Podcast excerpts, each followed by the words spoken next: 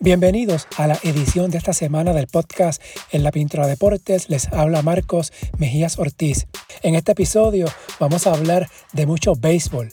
El pasado martes comenzó la quinta edición del Clásico Mundial de Béisbol. La novena de Puerto Rico hará su debut el sábado contra Nicaragua a la una de la tarde con motivo del clásico y otros temas de béisbol. Para este episodio tengo de invitado a Héctor Titito Rosa, oficial de prensa de la Federación de Béisbol de Puerto Rico, de la Liga Superior AA y los Criollos de Caguas en la Liga Invernal. Antes de hablar del clásico y la selección boricua, con Titito conversamos un poco sobre la pasada temporada invernal, la actual campaña de la AA un tópico importante que hablamos es la importancia que en los deportes, ligas, equipos exista una buena comunicación con información diaria, acto que Titito ha cumplido a cabalidad por varios años. El podcast está en la mayoría de las aplicaciones como Apple, Amazon Music, Podbean, Spotify, iBox, entre otras, bajo el nombre En la Pintura Deportes. En cualquiera de ellas me pueden escribir para sugerencias críticas. También se pueden comunicar por el correo en la pintura deportes a gmail.com, las redes Facebook e Instagram en la pintura deportes, Twitter at pintura deportes, la página web en la pintura deportes.blogspot.com. Si le gusta este contenido, favor de darle una valoración de 5 estrellas para que le llegue a más personas y suscribirse para que reciban la notificación una vez suba un nuevo episodio.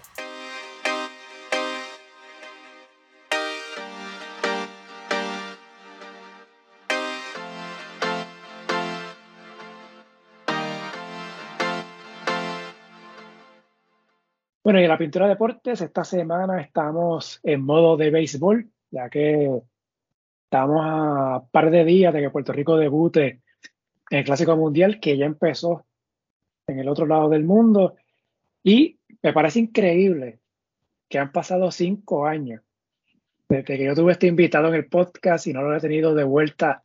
Digo, aunque estuvo hace como tres años, y eso lo vamos a hablar ahorita en un momento pero que tuviéramos aquí un one-on-one con, con el amuleto. Y si saben, si, digo amuleto, saben de quién estoy hablando. De Héctor Titito Rosa. Saludos, Titito. Saludos, Marco. Saludos los amigos que están escuchando este capítulo de este podcast. Y oye, si hace tiempo nos hablábamos, yo, yo no recordaba que era tanto tiempo. Y, y wow, yo pensaba que fue hace poco y ha pasado mucho tiempo desde esa última vez que, que hablamos muchas cosas han pasado en, este deporte del béisbol. Y qué bueno, qué bueno que estamos acá nuevamente compartiendo. Y, tú fuiste uno de los que pusiste ese nombre de amuleto en, las redes sociales, en, Twitter. Así que saludos para todos. Sí, yo creo que desde 2017, ese año. ¡Wow! Con Cagua, el campeonato de los criollos. No, ese año estuvo brutal. Y el Caribe. Sí. En el Caribe, después del 2018 estuve en, en los centroamericanos, en, el campeonato de Puerto Rico, en la medalla de oro. Y después los criollos logran el back to back. No, fue un año, fueron, fue una rachita brutal. Después de eso, si tú supieras que cuando, cada vez que el equipo, cuando por ejemplo iba a un evento y el equipo no lucía bien, había unos que me decían, oye, tú no eres amuleto. Y yo decía, oye, la gente se coge en serio. Y oigan, tampoco lo cojan tan a pecho, no voy a ganar, no voy a estar en todos los equipos que ganan. Claro, no. Pero es parte de la dinámica del deporte, pero de verdad fue, fueron, unos años bien productivos, muy positivos. Yo espero que se repitan ahora en este 2023 y el 2022, que fue la, la, Copa del Caribe y Puerto Rico llegó campeón y estuve ahí. Así que espero que, se mantenga esa racha ahora. Sí, y no aunque no fue campeonato, pero no mencionaste el clásico 2017. Oye, en 2017, ¿cierto? Sus campeones. Campeón. La final, la final, wow. Llegar a una final, estar en una final ahí. era mi primer clásico mundial. Eh, jamás imaginé que iba a estar en un escenario como ese, una, en una final a nivel mundial. Y de verdad que fue una experiencia brutal, inolvidable. Yo siempre he dicho que, que de los viajes, si voy a hacer un top 10 de, de los viajes que yo he hecho con las selecciones a diferentes eventos, para mí ese clásico mundial está número uno, por mucho, aunque no se ganó el campeonato, pero la experiencia de estar ahí fue algo brutal. Yo me acuerdo, los clásicos tiene un, tengo un sentimiento especial a ese torneo, aunque le tengo algunas críticas, pero el primero 2006, que se jugaron aquí las primeras dos rondas en el, en el Bithorn, yo estuve allí como voluntario y en esas primeras dos rondas, y eso fue, espectacular, casa llena, todos esos juegos, el juego con Dominicana, eh, David Ortiz estaba con, ese equipo de Dominicana, los juegos con Cuba, haberle ganado por knockout la primera ronda, pero se perdió el juego que daba el pase a la semifinal. Yo nunca había estado en un sitio que hubiese tanta gente, creo que habían 20 mil, 20 mil personas. Y cuando se dio ese último out, un silencio rotundo en ese estadio, que le dio el pase ahí. La única grito que se escuchaban era de los cubanos, celebrando el pase a la, semifinal. Y Puerto Rico un silencio total, que me acuerdo que había, había mucha expectativa de que ah, se le ganó hace unos días por nocaut, pues Puerto Rico debe ganar este juego y debe pasar a la semifinal. Creo que era en San Diego, si no me equivoco, eh, en ese momento. Y fue, wow, espectacular. Y luego entonces 2013, que lo hablamos antes de, de grabar, estuve en el sprint training de los Juegos de Fogueo que tuvo Puerto Rico para ese clásico que fue con Boston y con Minnesota. Y luego me tocó, me tocó cubrir el juego con Dominicana, que fue acá también en la primera ronda, así que pues... Puerto Rico. sí. Ya que he tenido eso, ese eh, presencia, por decirlo así, en, los clásicos, ¿no? Trabajando como voluntario, claro, primero, y luego cubriendo un poquito lo que fue la selección. Vamos a hablar del clásico, pero eso lo voy a dejar para más adelante. Quiero aprovechar que Titito está aquí, porque él tiene varios sombreros. Yo no sé cómo él puede, pero él, está, con doble A. ni, yo lo entiendo a veces, ni, yo lo entiendo a veces. A veces digo que no voy a aguantar ese pueblo por mucho tiempo, pero mientras pueda, pues seguimos ahí, mientras pueda. Está con la federación, eh, con, obviamente con los criollos de Cagua, en la Liga Invernal. Eh, Coliseba también, Titito. Coliseba, Coliseba, también. Solamente la Coliseba le iba a trabajo durante la, temporada. Eh, básicamente ellos no, no me contratan durante la pretemporada, ellos me contratan solamente durante lo que corre el torneo. Y ahí estoy unos tres meses o cuatro meses. Y ahí sí estoy también en la Coliseba. Bueno, así que son varias las, bases que cubre Titito este, en, el béisbol en Puerto Rico. Eh, primero, vamos a hablar un poquito de la Liga Invernal. Yo sé que ha pasado más de un mes de que acabó el torneo y un mes básicamente de que acabó la Serie del Caribe. Eh, quisiera hablar de los criollos de Cagua, eh, que venían de un back-to-back campeonato, se quedaron cortos en semifinal. a nivel general, ¿cómo, primero, ¿verdad? Dejando hablando, dejando un lado a los criollos, a nivel general, en la liga, ¿cómo la viste? Este año que seis equipos por primera vez en qué sé yo cuánto tiempo, que más o menos, y una temporada de 50 juegos en serie regular, que hace tiempo que eso no se veía. ¿Cómo fue esta temporada, esa dinámica? Fíjate, fue mejor de lo que yo imaginaba porque te confieso que cuando se anuncia que había 50 juegos, llegó un momento en que yo, yo dije, wow, 50 juegos, en Puerto Rico, eh, con la situación económica, yo, yo lo veía como que era un poquito fuerte para el fanático respaldar continuamente una franquicia. Y fue una temporada buena, porque si uno compara con los pasados años, se vio una mejoría en cuanto al respaldo de los fanáticos. Yo creo que la entrada de Ponce le dio un toque distinto al torneo, porque Ponce no llegó para meramente eh, jugar, para competir como uno más. Eh, Ponce llegó para competir de tú a tú con el resto de los equipos y aunque básicamente no logran la, clasificación a la postemporada, dieron la pelea y dieron la batalla hasta el final. Estuvieron a punto de lograr esa clasificación y tuvieron hasta contra la pared al equipo que eventualmente fue el campeón, el equipo de Mayagüez. Eh, quiere decir que la actuación de Ponce fue digna, la fanaticada en Ponce llegó de forma masiva al estadio. En el caso de Caguas, tuvimos muy buenas asistencias. Eh, de igual forma, me parece que en el caso de Carolina se vio el respaldo mayormente ya en la postemporada. En la postemporada, pues se vieron muy buenas asistencias.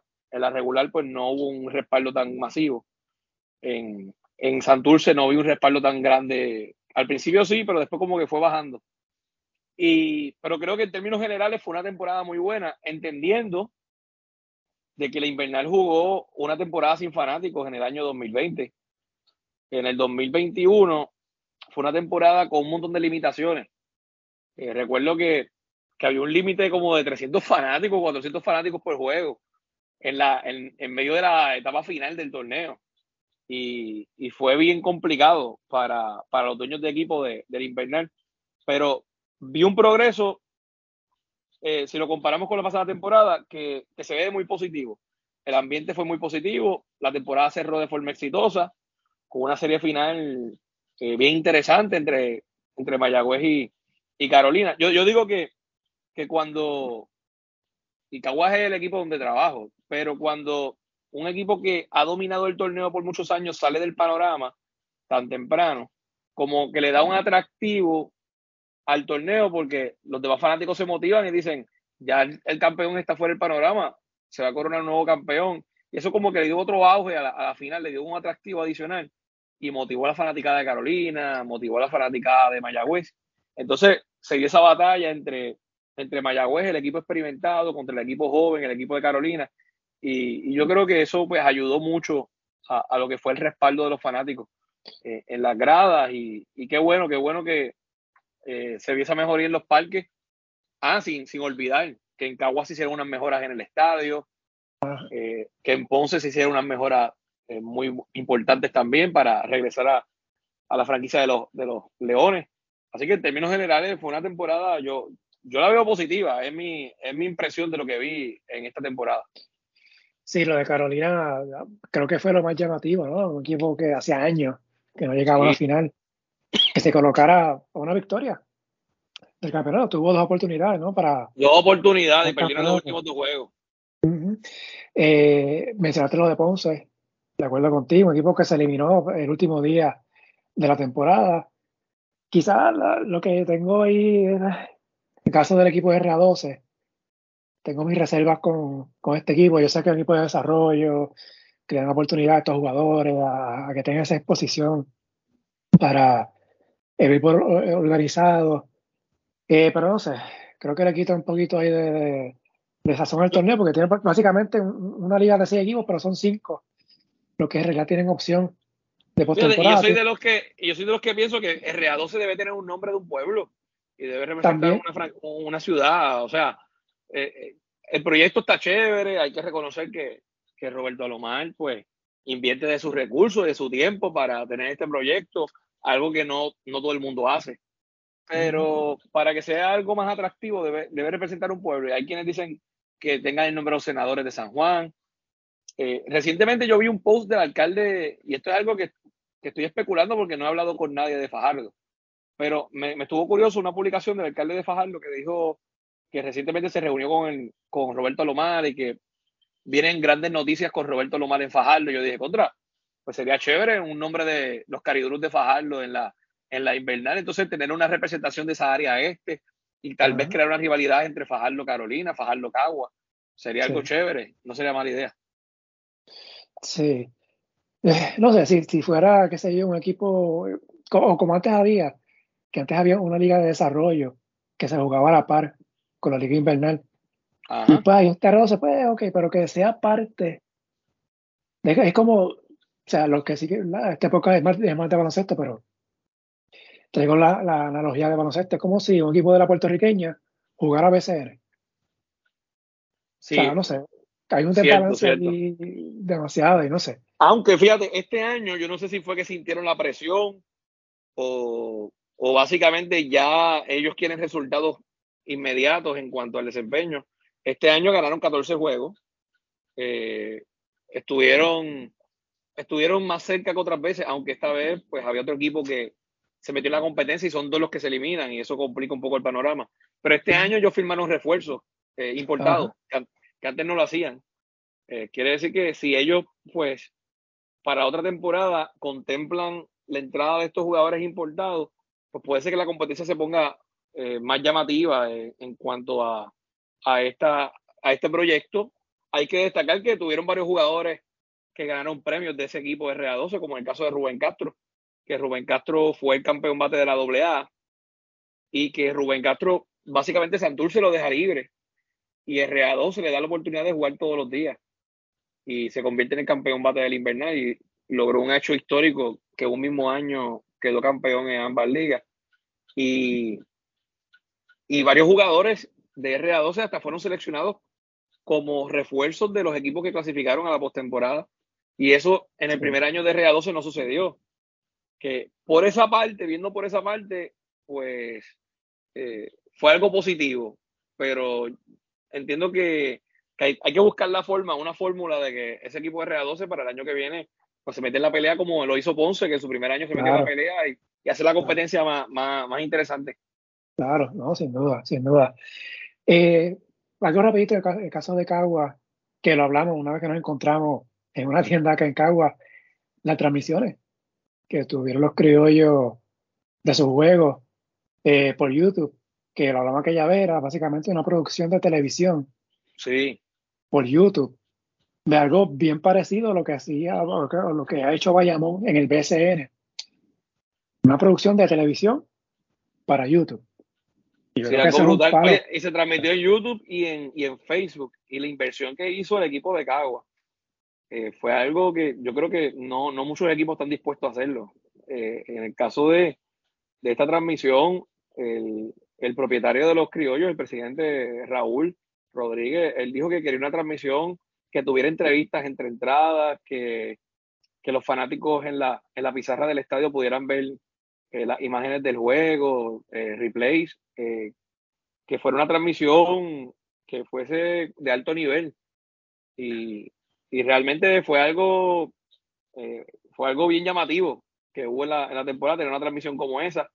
la producción fue excelente y, y, el fanático pues se pudo disfrutar del juego de, con una experiencia distinta y, de verdad que se hizo un trabajo brutal para eso.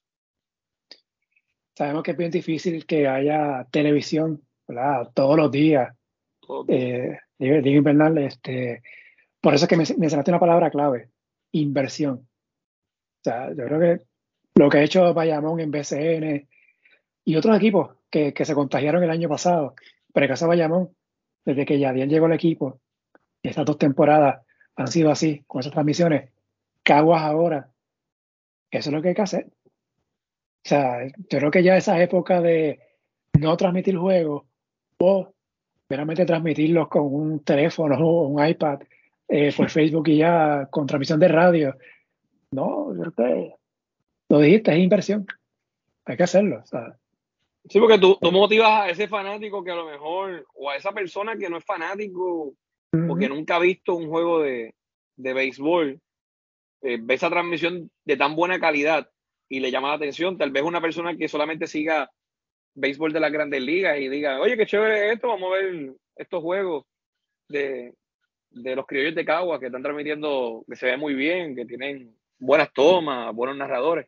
Pues eso puede motivar a ese fanático para crear esa semilla para que luego en la postemporada tal vez se motiven y vayan al parque y, y de esa forma pues crear nuevos fanáticos en, los estadios. Y sé que Mayagüez tiene su transmisión, Santurce la suya, Carolina también. Pero pues no era, los tiros de cámara quizás no eran los mejores. No, no se comparaba, no se comparaba. No, no, se comparaba. Y no, y, no, es porque fuera Cagua, pero es que, es que no se comparaba. Es que la, la verdad, la verdad, mano. De verdad que el trabajo que hacían. Oye, y los, la producción a cargo de esa transmisión son los mismos que transmiten los juegos de, Guapa Deporte. o sea, eh, Raúl dijo que quería lo mejor y él buscó lo mejor. Eh, los mismos que transmiten los juegos de televisión, él los quería en Caguas transmitiendo los juegos de los criollos para internet. Yo creo que es algo que el resto de los equipos deberían ¿no? de, de imitar. Obviamente que sí haya televisión nacional, ¿verdad? En caso de, de Guapa Deporte, pero como hablamos hace un momento, no todos los juegos se pueden televisar. Pero sí se pueden transmitir por las redes y era un paro porque a veces tú entrabas a YouTube y tenías el juego que se llama Santurce en Ponce y en otro lado tenías Mayagüez en Cagua. Pues tenías para escoger para ver uno de los dos o si tenías la opción ver uno por televisión y el otro en la computadora o en el teléfono y tenías dos juegos a la misma vez.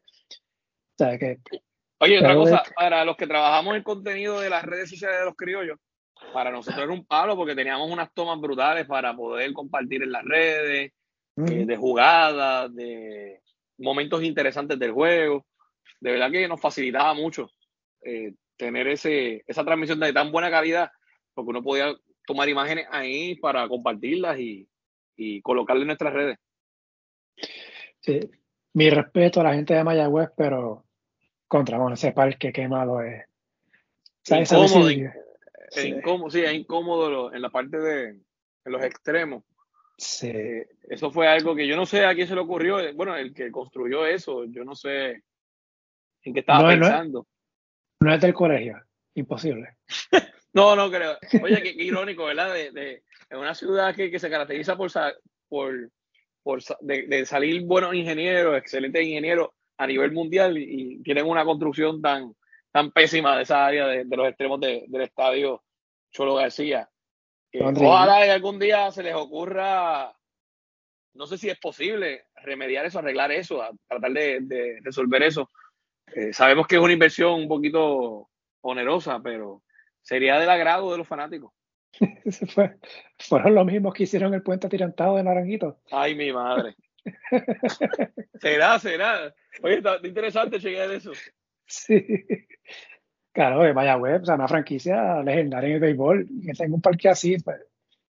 Mira, eh. Michael, yo nunca, yo nunca tuve la oportunidad, no tuve el privilegio de entrar al, al viejo Cholo García. Yo eh, sí lo, lo, lo, había visto cuando pasé por ahí una vez, lo llegué a ver de afuera, pero nunca, nunca entré. Nunca entré y y hace poco vi unas fotos en las redes sociales, específicamente en Facebook, del viejo Cholo García y wow, eh, era algo como bien nostálgico ver, ver ese estadio tan...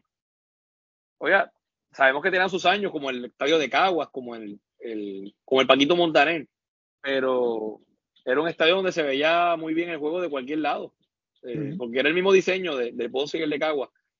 Y wow, destruyeron eso, ese estadio para construir ahora el estadio que tienen actualmente y qué pena, qué pena. Sí. Tal vez lo que hacía falta una remodelación al viejo y, se resolvía. Exacto, exacto. Pero nada, eso sería interesante. Ese es otro tema, es otro tema para discutir. Sí, que se, que se investigara ahí qué, qué, pasó ahí. Bueno, este, nada, más adelante, ¿verdad? Podemos hablar de, del invernal cuando se acerque la temporada próxima en noviembre, Eso, tenemos tiempo para eso. Y sería interesante que Caguas tiene 20 campeonatos, Mayagüez 19. Así que me imagino que. Imagínate que se enfrenten en la final. Sí. sí, pero Caguas, después de, una temporada regular tan brutal, 31 y, y 19 fue el récord. y, y, se eliminan y se eliminan así en la primera ronda. De verdad que fue, fue una gran decepción para los fanáticos, porque con esa temporada regular tan brutal que, que, hubo. Una temporada regular en la que el equipo de Cagua estuvo primero desde el arranque. Y, y caer tan rápido en la primera serie, pues fue algo eh, que la fanaticada se quedó con esa espinita. Así que esperamos que para la otra temporada el panorama sea distinto. Sí, perdieron dos de tres como local. Y pues ese sexto juego, el honrón para los dejó fuera. Sí. pues, ya, eso no lo recuerde. Sí, sí. Oye, pero fue, pero fue una serie cerrada porque eh, y Carolina fueron a siete juegos. Y Santos estaba al frente en la serie. Y como mencionamos, Carolina estuvo al frente ante Mayagüez y Mayagüez vino de atrás para ganar la serie. Así que fue, fue, un torneo, fue, un, torneo, bien nivelado, bien nivelado. Yo creo que desde hace tiempo no se había un torneo tan nivelado porque los campeonatos de Cagua, los últimos dos campeonatos de Cagua, fueron bien cómodos la serie en la final contra Mayagüez. Y, ahora, pues, básicamente se vio un nivel más de competencia más duro para, para poder definir campeón. Bueno, y luego que se acabó la invernal, eh, la Serie del Caribe, empezó la doble A, o sea, fue básicamente corrido. Ya llevamos tres semanas, ¿verdad, Titito? Tres semanas. Tres semanas, ya se completaron tres semanas de, de temporada, sí. Eh, Calle defendiendo el campeonato, equipos nuevos, el caso de Cagua y, Ponce. Ponce. Yo en mi caso, yo siempre me he preguntado por qué Caguas no tenía equipo en AA. siempre me llamaba la atención de porque no tenían equipo y pues hacía más de 40 años, algo así que no tenían equipo, o sea que yo nunca he visto a Caguas. Desde el 82, desde el 82, tanto Caguas como Ponce. Y eso fue algo curioso porque los dos tuvieron franquicia en el 82, que fue la última vez. Y básicamente perdieron la franquicia para la temporada 83 los dos equipos a la misma vez. Para la temporada 83 yo estuve leyendo y damos gracias a Dios de que hay unos libros, unos textos, tanto de Pedro Carlos Lugo como de Carlos Uriarte, que uno puede echar para atrás y, ver esa historia de la AA. Y, y, fue curioso que para el año 83, cuando culmina el 82, el entonces presidente, el licenciado Pablo Gil, junto a los apoderados, hicieron una evaluación de lo que fue el año 82 y deciden eliminar como, como seis franquicias para el año 83. Y ahí en esa redada se fueron Ponce, Ponce y Caguas. Ponce llevaba el nombre de Cachorros, que es el nombre actual. Y en el caso de, de Caguas, curiosamente el nombre no era Criollos, era Múcaros. Y, oh, y lo curioso de ese nombre de Múcaros es porque Caguas, según la historia, fue el primero o de los primeros equipos que jugó de noche. Porque recordemos que la AA en los años 70, 60, 50 y principios de los 80 se jugaba de día. Era doble juego domingo. Porque no estaba la infraestructura de colocar alumbrado en los estadios. Eso llegó un poquito más adelante, eh, ya en la década de los 80. Eh, y ahí fue que 70, 80, y ahí fue que le colocaron el nombre de los Múcaros porque Solá Morales tenía alumbrado y ellos jugaban de noche mientras los demás equipos jugaban de día. Y por esa razón se llevaron, eh, le, colocaron ese nombre de Múcaros de, de Cagua. Interesante. Cuando antes le decían la pelota dominguera. La pelota dominguera. Oye, y se intentó, bueno, no, yo, yo no digo que se intentó porque se hizo, eh, pero se regresó al formato ese doble juego dominical después de María. Y era algo que era que había que hacerlo por obligación. Si se quería llevar a cabo el torneo en el 2018, pues había que hacerlo de esa manera con el doble juego dominical porque más de la mitad de los estadios no tenían alumbrado. Y fue algo bien retante para la federación presentar ese torneo de doble juego dominical. Había resistencia de los jugadores. Eh, era un poquito complicado para la logística porque a veces eh, se acababan juegos por falta de alumbrado. Por ejemplo, ya un juego se extendía y en la a las 6 de la tarde, 7 de la noche, eh, ya estaba oscuro y había que suspender el juego y había que buscar otra fecha para reasignar. Fue un poquito complicado ese 2018. También en el 2019 se jugó de día. De igual forma en el 2020, en el 2021 y no fue hasta el 2022 que regresamos desde el primer juego de la temporada jugando de noche. Y de esa forma pues se regresó al formato que teníamos previo a María. Pero eso es en mi opinión, en mi opinión, eso de doble juego dominical ya como que pasó a la historia en la doble A. Porque la fanaticada no es lo mismo. Antes el fanático, pues la doble A venía siendo como el único entretenimiento en muchos de los pueblos. Ah. Ahora un domingo tú estás compitiendo con un montón de actividades y a eso le añadimos a aquellas personas que van a la iglesia, eh, aquellas personas que descansan ese domingo, lo cogen con calma y estar en el parque desde las 10 de la mañana hasta las 6 de la tarde. Bueno, yo era uno de los que iba para el parque a veces a las 10 de la mañana y para el segundo juego yo me iba porque aguantar dos juegos ahí era, era fuerte. Y eran dos juegos a nueve entradas. Y primero eran nueve entradas después cambiaron a nueve y siete. Pero es fuerte, fuerte. Y yo creo que no estamos en tiempo de regresar a ese formato doble juego de noche, doble juego dominical.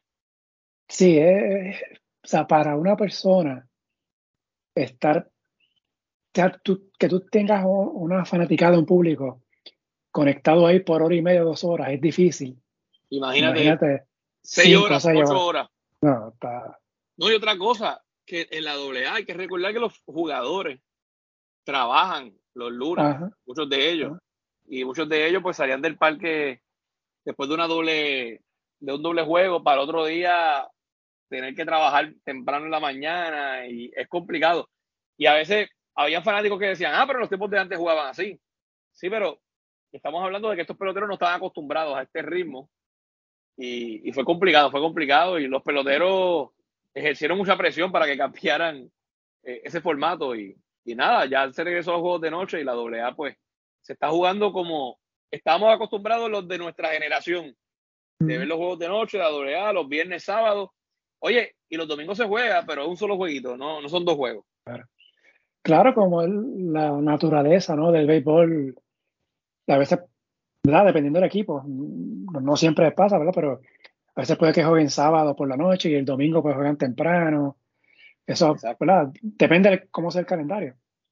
a veces los que juegan sábado pues no juegan domingo o viceversa.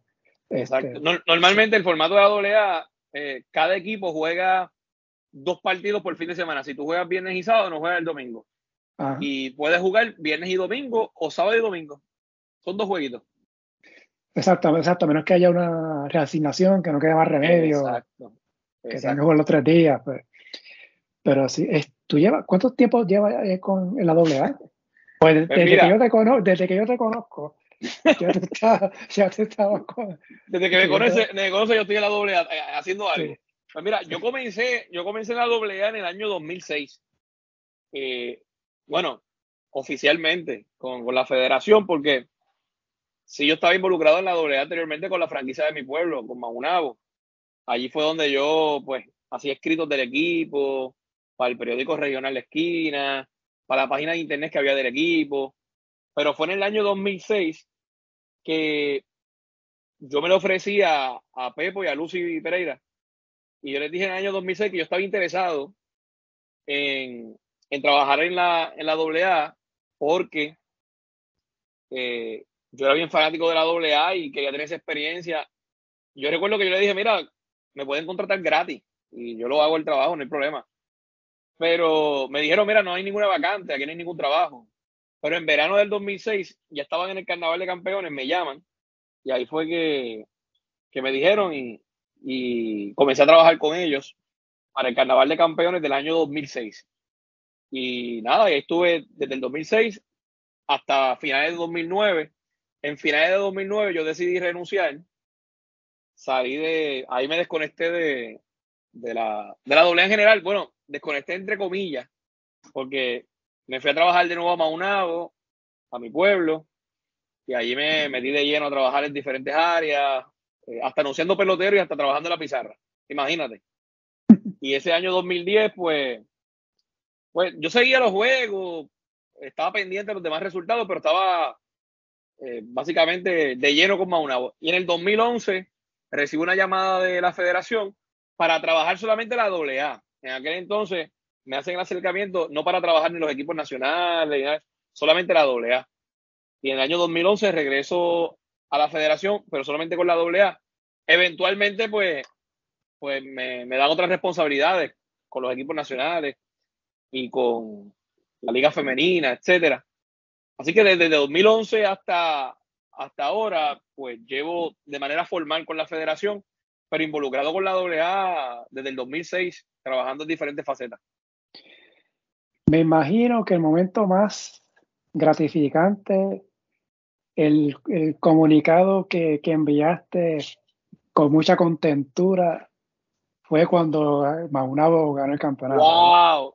Oye, ¿y qué cosa? Fue en el año 2011 que, se formaliza mi entrada a la federación y ahí es que Maunabo gana el campeonato y fue algo bien brutal porque yo recuerdo ya entre las emociones, yo decía, me dan ganas de salir corriendo para el terreno con los fanáticos y celebrar, pero pues yo quería ser profesional, elegante, decía, contra no, ahí está la fanaticada de Peñuela, yo conozco a la gente de Peñuela, yo tengo que ser respetuoso porque van a decir, mira, este trabajé en la federación y celebrando.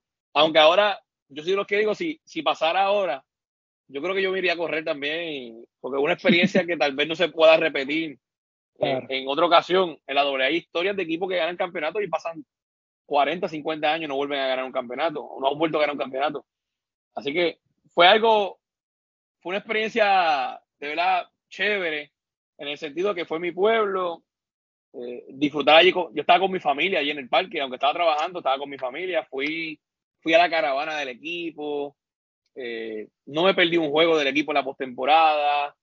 Eh, me lo disfruté, me disfruté esa postemporada de verdad como, como ninguna otra y, y, fue gratificante ver a Maunabo como campeón. Yo, yo decía cuando Maunabo comenzó la AA en el 2001, yo pensaba, yo decía, ah, cuando Maunabo sea campeón, yo creo que yo voy a tener como, como 60 años, 50 años. si lo veo. Porque, porque como veía que los equipos de la AA se le hacía tan difícil ganar un campeonato. Y cuando Maunabo entra en el 2001, pues, eso eran una, una, unas temporadas desastrosas. Hubo una temporada que ganó más que dos juegos, otra temporada que ganó uno. Y eso era decepción por decepción, este, eliminación tras eliminación. Y yo decía, no, esto es un campeonato, yo creo que yo lo veo de aquí cuando pasen muchos años. Y jamás imaginé que, que tan cerca, tan rápido iba a haber un campeonato de los Joyos de Maunabo.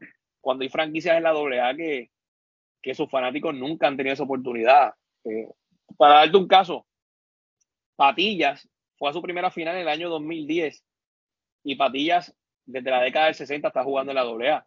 Camuy está desde la década del 50 y nunca ha ido a una final de Puerto Rico. Eh, Salinas, desde la década del 50, fue a su primera final el año pasado, en el 2022. Así que hay un montón de historias de equipos que, que nunca han ganado un campeonato, que nunca han estado en una final de Puerto Rico. Y yo le digo a la gente de Maunao que tienen que sentirse privilegiados que pudieron ver un campeonato cuando otros pueblos no han logrado una hazaña como esa, un logro como ese. Así que algo, algo de la eh, tremendo, inolvidable. Es el único, ¿verdad? Que tiene Maunabo. El único en la, en la AA, el único campeonato, aunque en la Coliseba, eh, Maunabo fue campeón en el 2001-2002, la temporada 2001-2002. Y fue una, un campeonato también eh, bien, bien especial. Eh, pero son los únicos campeonatos que tiene Maunabo. Claro, Maunabo se caracteriza por tener eh, una dinastía en cuanto al softball femenino. Tiene hasta campeonatos mundiales, tiene Maunabo, en categorías juveniles e infantiles. Pero en cuanto al béisbol, son los únicos campeonatos que tiene Maunabo a nivel de Puerto Rico. Mencionaste que Maunabo llega en 2001. Esa era la época de, la dinastía de San Lorenzo. De San Lorenzo. Mira, te voy a contar una historia, Marcos. Ese año 2001, San Lorenzo era el campeón. San Lorenzo fue campeón 1999, 2000, 2001 y 2002. Al sol de hoy, ningún equipo ha podido igualar una cosa como esa, cuatro campeonatos corridos. Pues en ese año, en ese año 2001, cuando Maunabo entra a la AA, Maunabo le gana ese primer juego de la temporada a, a Humacao, Vía Blanqueada, en Humacao. Entonces, el segundo juego fue en Maunabo, que fue la inauguración oficial de los joyeros de Maunabo en su primera temporada. Eso fue una fiesta de pueblo allá en Maunabo. La inauguración era con los samaritanos de San Lorenzo. Y yo fui bien ilusionado para allá. Eh, yo tenía yo tenía 13 años o 12 años. Fui al parque y Maunabo le gana a San Lorenzo.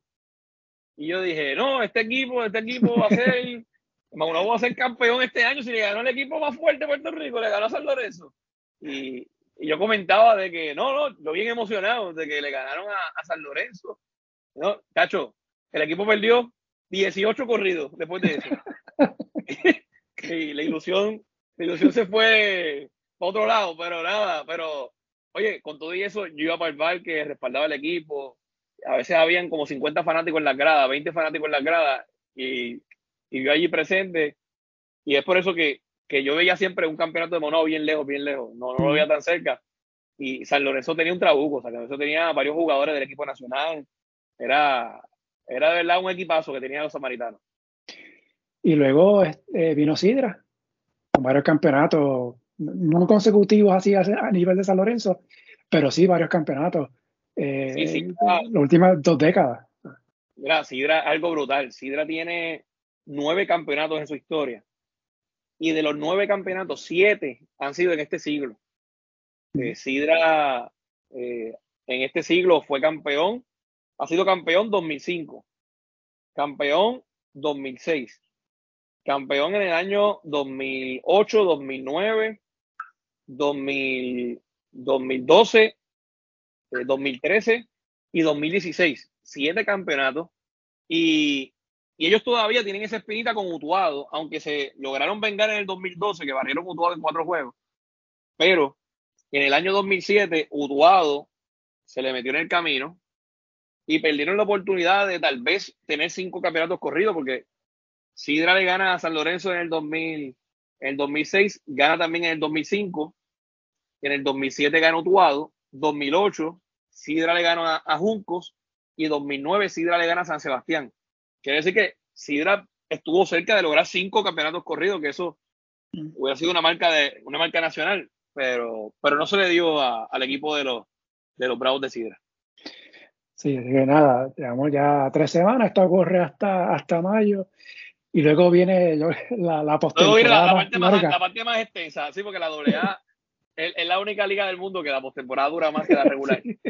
Eh, sí. pero, hay, quienes, hay quienes critican eso, pero, pero, y, y, con razón, y con razón porque algo como que uno no entiende.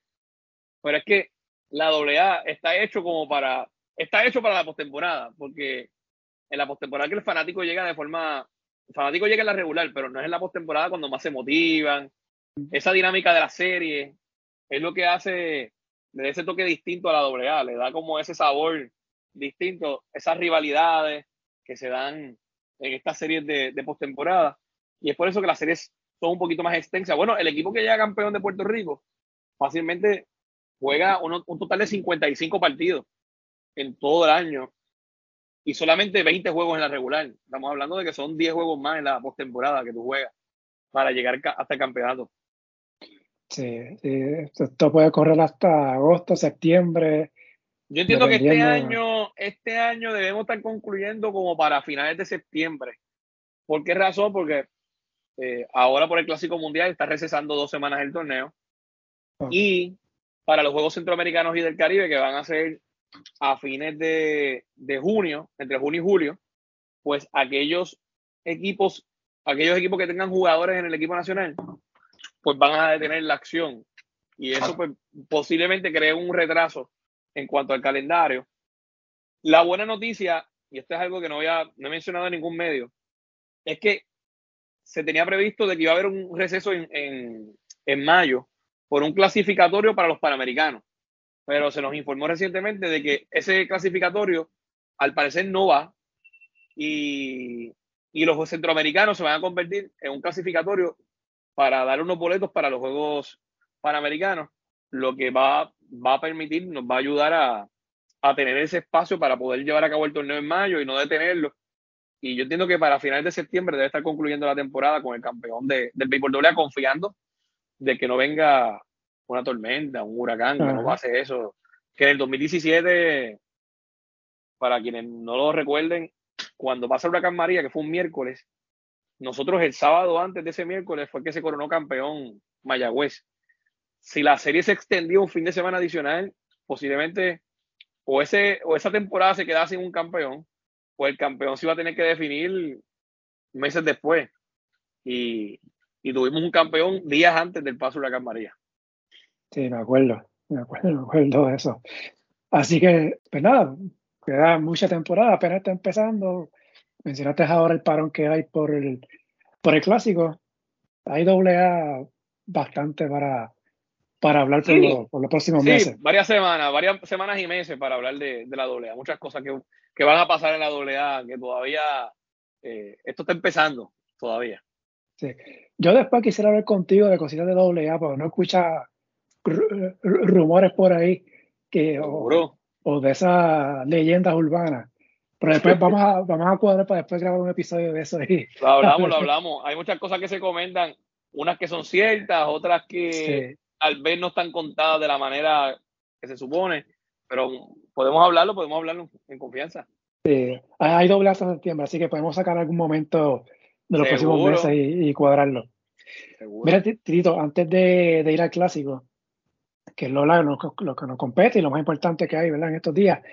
Eh, en tu caso, nosotros, los que estamos en los medios y que te conocemos, hemos respetado tu, tu trabajo, todos estos 10 años que llevas, eh, porque tú eres el ejemplo de lo que se supone que haga un oficial de prensa, ya sea pues, de equipo o de liga o federación, y tú haces verdad todo, todo eso, eh, manteniéndonos al día con información, eh, resultados, enviarlo.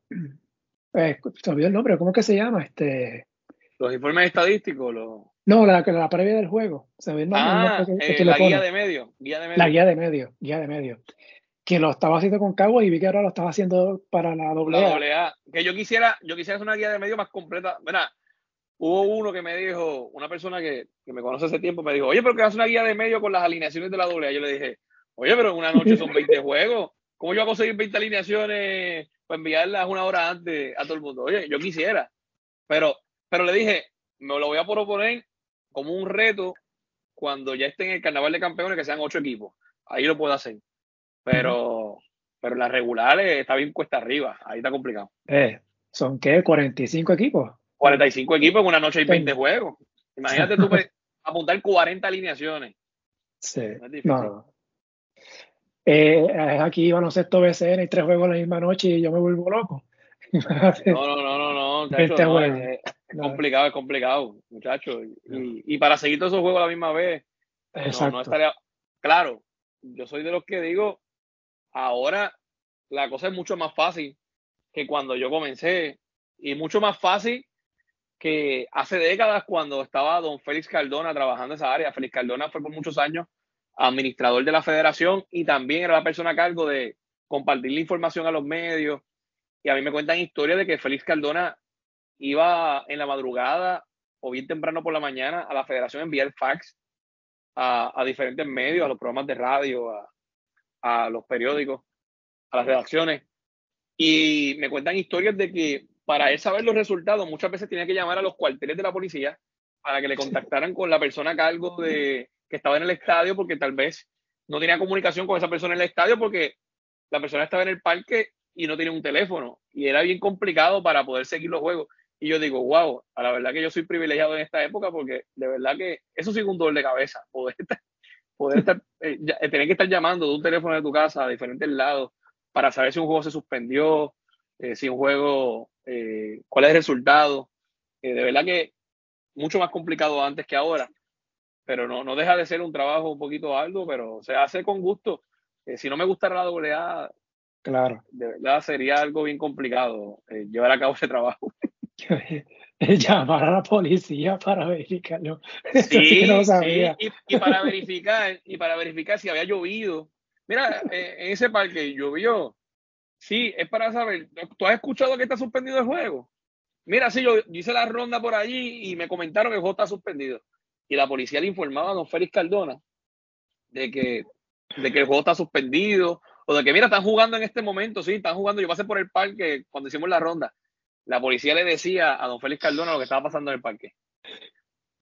Wow, qué clase de historia es esa. Sí, sí. Brutal, brutal. Pues mira, eh, ¿cómo entonces, en qué momento tú te das cuenta de esa importancia de recopilar esa información y enviársela a los medios, o sea, de mantener esa presencia de la AA o federación, equipos nacionales, pues de reportar lo, que está pasando, ¿verdad? Con cada uno de ellos y llevar ese mensaje a los medios para eventualmente que la gente lo conozca. Cuando yo eh, trabajaba en, el equipo de, de Maunado, cuando yo era un chamaco, más, más chamaquito, era un nene, eh, en aquel entonces, pues, pues yo tenía como ese deseo de que la fanaticada estuviera informada, de ofrecer detalles de, los lanzadores, si había lesiones. Yo, yo sentía que la fanaticada como que le hacía falta que tuviera esa información al momento de que supiera lo que estaba pasando de, su equipo. Y, y, yo decía, contra, a mí me gustaría, por eso fue que yo le escribí aquel email en aquella ocasión, en el año 2006, a, a Pepo y a Lucy, porque yo les decía, oye, a mí me gustaría trabajar con la doble A por tal, eh, en cuanto a, hacer el trabajo de, prensa y, poder eh, llevar ese modelo a, a diferentes, a, todo Puerto Rico, en el caso de los diferentes equipos de la AA. Y, y cuando entro a, trabajar con Pepo y con Lucy, yo tengo que reconocer que, que ellos pues tienen una, tienen una gran experiencia y ellos fueron eh, desde, un, desde un principio eh, llevaron el mensaje claro de que, de que en este trabajo la responsabilidad era bien importante, el poder cumplir, que si uno hace un compromiso de que iba a enviar un resultado una hora, tenía que hacerlo, de que si uno iba a, a mandar un resumen después de cada partido, tenía que cumplirlo, de que había que eh, tener a, que tenía que tener a, que debía tener a los medios de comunicación bien informados de lo que estaba pasando, que si había que hacer algún arreglo para enviar un, un email, un fax. En aquel momento yo recuerdo que cuando yo comencé, Luis Varela, que en paz descanse, y Cucuito Pizarro no tenían forma de recibir los resultados solamente por fax. Y yo en mi casa instalé un fax y yo no me acostaba hasta que enviaba el último fax, eh, pendiente a que ese resultado llegara. Porque si ese resultado no llegaba, por la mañana temprano iba a recibir una llamada de que ese resultado no llegó y de que qué pasó con ese resultado, con ese juego. Eh, entonces, pues, llegó un momento en que yo me sentí con esa responsabilidad de que tengo que cumplir con, con darles información a los medios, porque son los medios los que tienen la responsabilidad al otro día de informar a los fanáticos lo que está pasando, porque el fanático está esperando esa, esa información de ese medio. Recordemos que cuando yo comencé, no existía el auge de las redes sociales. Las redes sociales como alternativa para informar a los fanáticos no existía. Eh, era básicamente la radio, eh, era el website de la, de la AA y, y había que tener todo eso al día para que el fanático estuviera informado. Yo soy de los que siempre menciono de que fanaticada bien informada es fanaticada eh, motivada. Es fanaticada que se siente con el deseo de ir al parque, de, de seguir a su equipo. Eh, saben quiénes son los jugadores que firmaron, quiénes son los jugadores que, que salieron del equipo, que fueron cambiados, quiénes son los jugadores que están destacándose. Y eso pues le ofrece al fanático esa expectativa de poder eh, motivarse y llegar al estadio. Y cuando está en el estadio, decir, mira, ese jugador le faltan tantos hits para la marca de los 500, ese jugador llegó en cambio de tal pueblo, este jugador eh, es un veterano de 30 temporadas en la liga. Pues son, son datos que uno tiene que compartirle al fanático para que el fanático cuando vea el estadio pueda ir con el conocimiento, pueda compartirlo con los demás fanáticos y crear ese, crear ese entusiasmo en el fanático que es bien importante para, para poder tener una liga, una liga exitosa y, y garantizar ese respaldo de los fanáticos.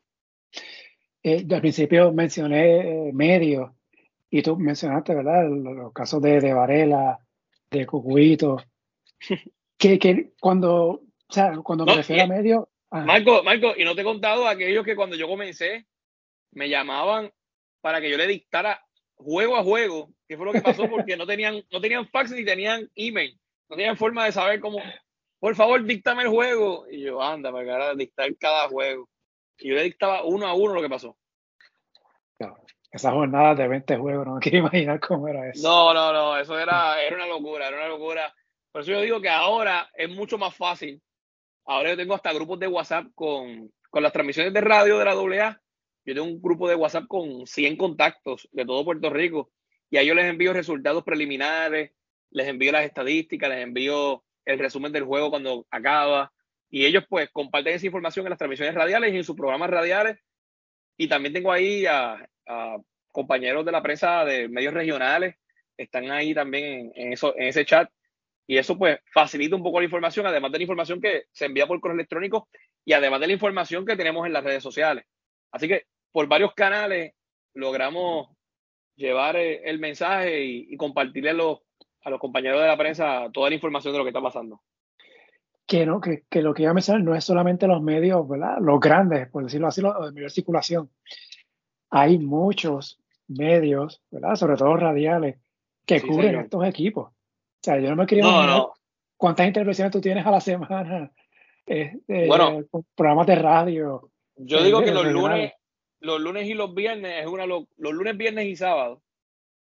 Yo fácilmente hablo como en como en 12 programas, entre lunes, viernes y sábado, como en 12 programas diferentes. Eh, que me llaman para. A veces yo me, yo me río porque muchas veces me llaman para, para preguntarme cosas que ya yo envié en el. que ya envié en el resumen.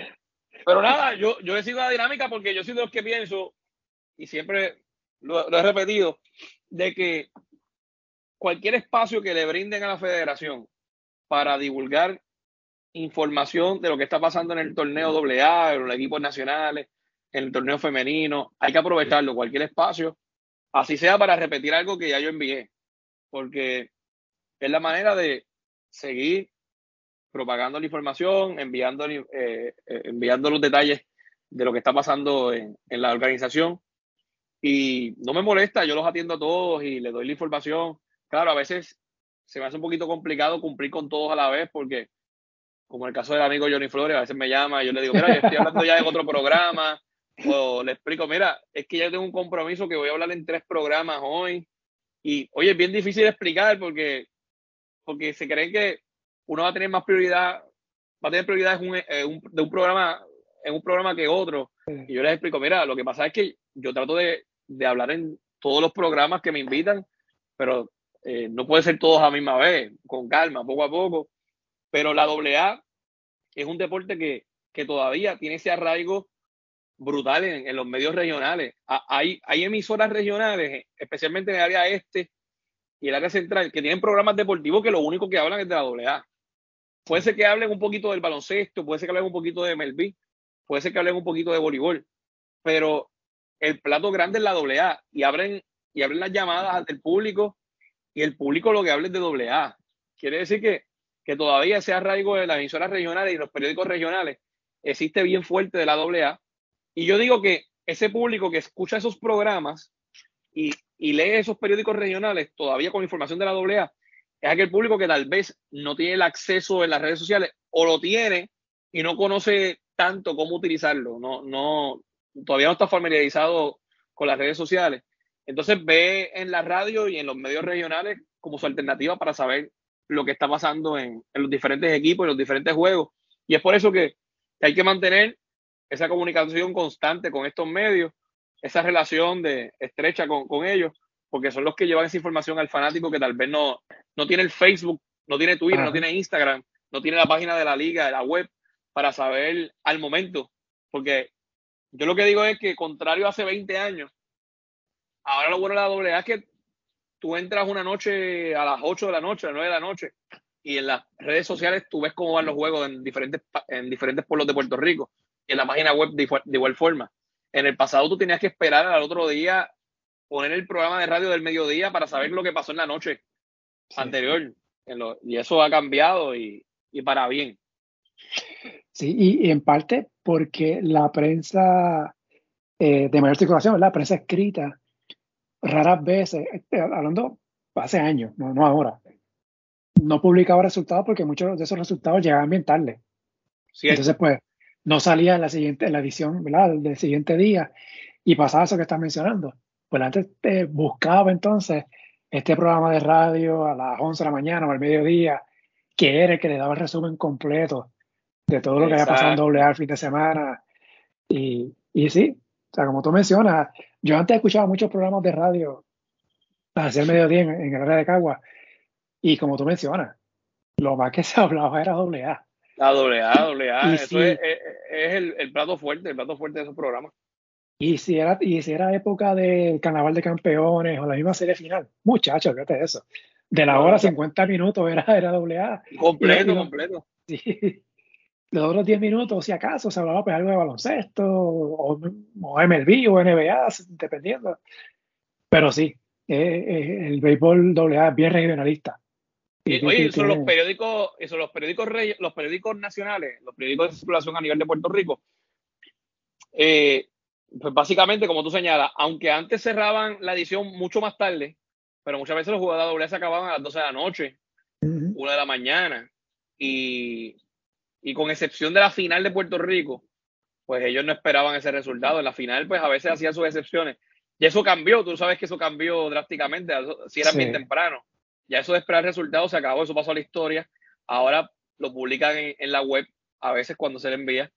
Eh, cuando se le envía, pues a veces ellos lo publican. En el caso de cuando yo comencé, yo recuerdo que, que en aquel entonces había un acuerdo con, con el nuevo día de que se le enviara viernes y sábado, a más tardar la, a diez y media de la noche, el, el, juego que se haya acabado ya, el, el último juego, el, el, primer juego que se haya acabado.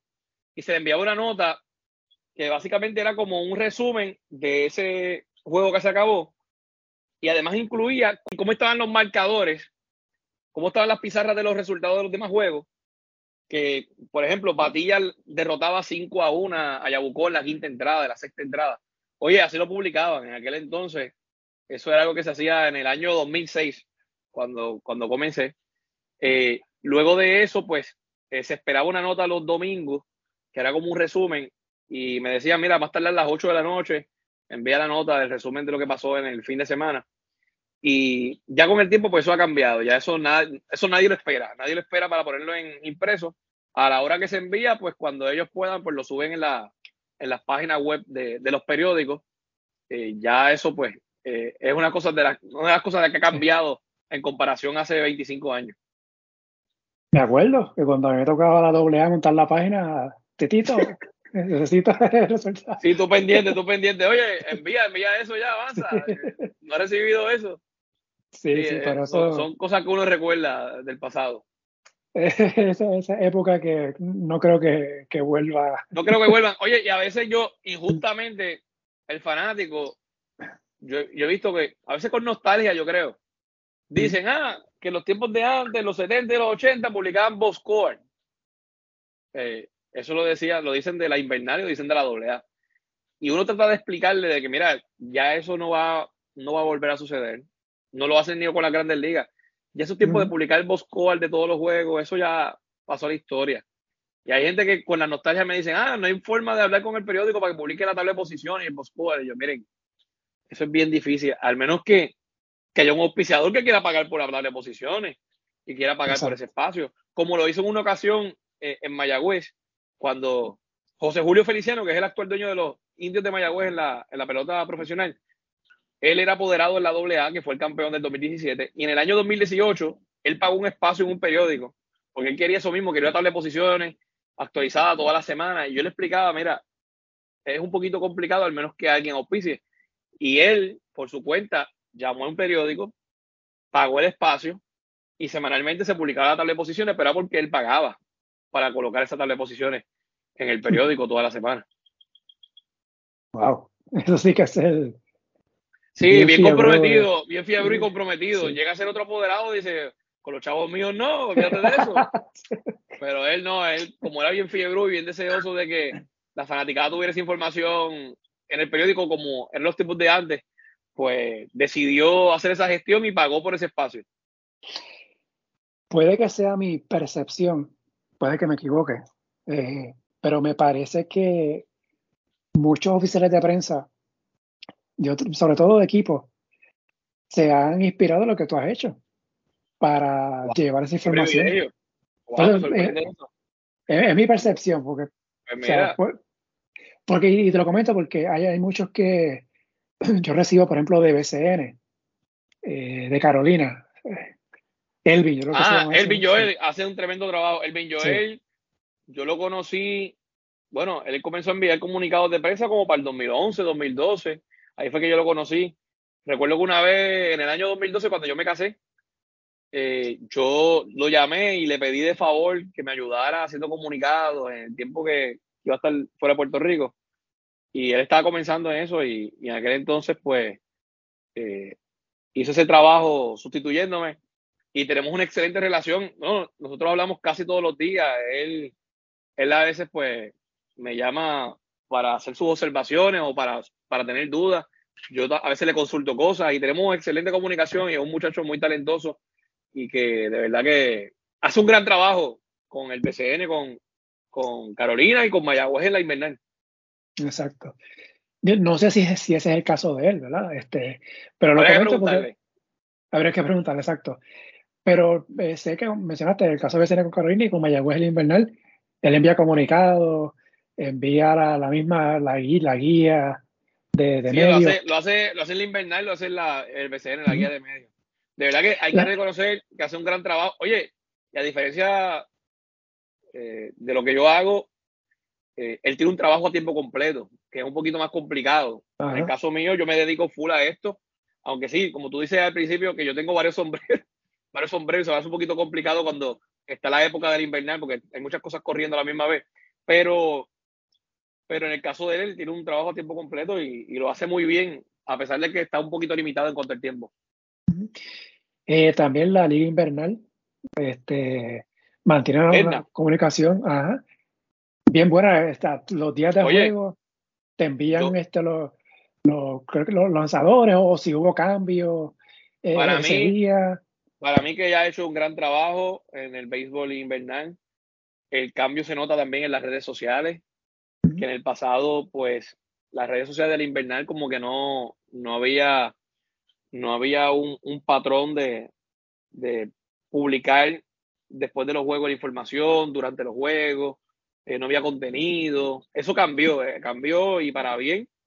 Y me parece que ya ha hecho un buen trabajo. Ella tiene un grupo de personas que, que está con ella, que le respaldan, incluyendo a su esposo. Y me parece que hace un gran trabajo eh, con las comunicaciones de la invernal. Se ha visto la mejoría. la diferencia es notable en comparación a lo que había en el pasado. así que me parece que, que ha hecho un gran trabajo, un gran trabajo con la pelota invernal y, y ojalá y se siga, se siga mejorando eso para, para beneficio de los fanáticos. Ella también tiene buena comunicación conmigo, eh, tenemos una buena relación. Eh, cuando está la temporada del invernal y yo necesito algún apoyo en cuanto a fotografía, en cuanto a algún dato, ella muy amablemente me, me responde. De igual forma, en mi caso, las puertas abiertas para cualquier cosa que necesite de Caguas. Y, y a veces hay quienes pensarán de que como estamos en ligas diferentes o que, en el caso de lo, del Minjoel, de los equipos, que no nos llevamos o que cada cual está, por su lado, que tenemos competencia o que, o que hay celos entre nosotros. No, mira, no, no, no, nada de eso. Tenemos buena comunicación, eh, hay una buena relación entre todos. Eh, claro, uno tiene una relación más estrecha con unos que con otros, pero pero el caso de Edna, muy cordial y yo reconozco la mejoría que ha dado el, el béisbol invernal. A veces injustamente la gente en las redes sociales pues critica el béisbol invernal y dice que, ah, que el trabajo de, de las comunicaciones es pésimo. Y mira, yo digo, contra, no, no. Si lo comparamos, oye, comparen como lo, lo, que había antes. Lo que había antes, o sea, eh, ha mejorado por mucho lo que es las comunicaciones de la, de la pelota invernal que en todo caso, en todo hay espacio para mejorar, incluyendo en la federación, en la AA. Siempre hay espacio para mejorar en todos lados, pero la mejoría es notable y eso hay que reconocerlo, es un hecho. A mí que, que me gustan, me gusta más el baloncesto, mi, mi principal deporte, pero sigo otro. Yo soy de estos de que me gusta entrar a la página web, qué sé yo, de la Federación de Estados Unidos de Baloncesto, o la de Argentina, qué sé yo, y me gusta ver que, que, se mantienen al día, que te dan información. Eh, hay equipos, por ejemplo, hace varios años, cuando Carla Cortijo jugó con el Dream de Atlanta, la WNBA, hice el contacto con la persona de prensa que estaba en ese momento con, con el equipo. Me apuntó en el de ahí en adelante me llega información del equipo a mi email. Todavía.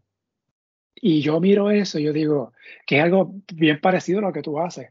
Mira, cada, vez, cada vez que alguien me llama para algún contacto, por ejemplo, esta época del Clásico Mundial, a veces hay gente que me llama, mira, para que me añadas para recibir tus correos electrónicos.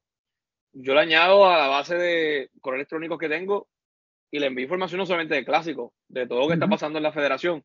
Como dicen por ahí, le bombardeo el correo electrónico y a veces me da pena porque a veces yo mando tres emails, cuatro emails diarios. Pero me gusta que tengan esa información de lo que está pasando. De igual forma, yo tengo gente que conozco a nivel de otros países, en Panamá, en, República Dominicana, en Venezuela, que también le comparto información de lo que está pasando en todas las actividades de la federación y ellos hasta, hasta comparten mucha desinformación en sus medios en, en esos países. Y ese, ese, esa es la intención de que más personas pues tenga la oportunidad de, de contar con esa información. Yo tengo sobre 500 correos electrónicos que le comparto información de, de, lo que está pasando en la Federación de, de Béisbol. Y es algo que, que, voy trabajando constantemente. Algunos emails los voy eh, sacando, ya que a lo mejor están rebotando mucho y coloco otros que, que van llamando, solicitando que, que, los incluya. Y de esa forma, pues mantengo esa base actualizada para poder informar de lo que está pasando en la federación. Y a mí me gustaría que eso que tú haces lo imitaran las otras ligas. O sea, por ejemplo, estamos hablando ahorita antes de grabar en el voleibol. O sea, ha sido un desastre estas últimas temporadas, la poca información, aparte de que no se están transmitiendo los juegos de, de, voleibol, ni por televisión ni por web. Este, el baloncesto, muy buen trabajo en redes sociales. Pero no llegan comunicados, una falta de información. Yo recuerdo que antes te enviaban, se acababa la jornada y te enviaban un email cortito. Pero lo recuerdo, antes, antes lo hacía Modesti, ¿era Luis Modesti? Sí, Luis, sí. Hacía, hace un buen trabajo, hace un buen trabajo mandando la información de, de los comunicados, yo los recibía.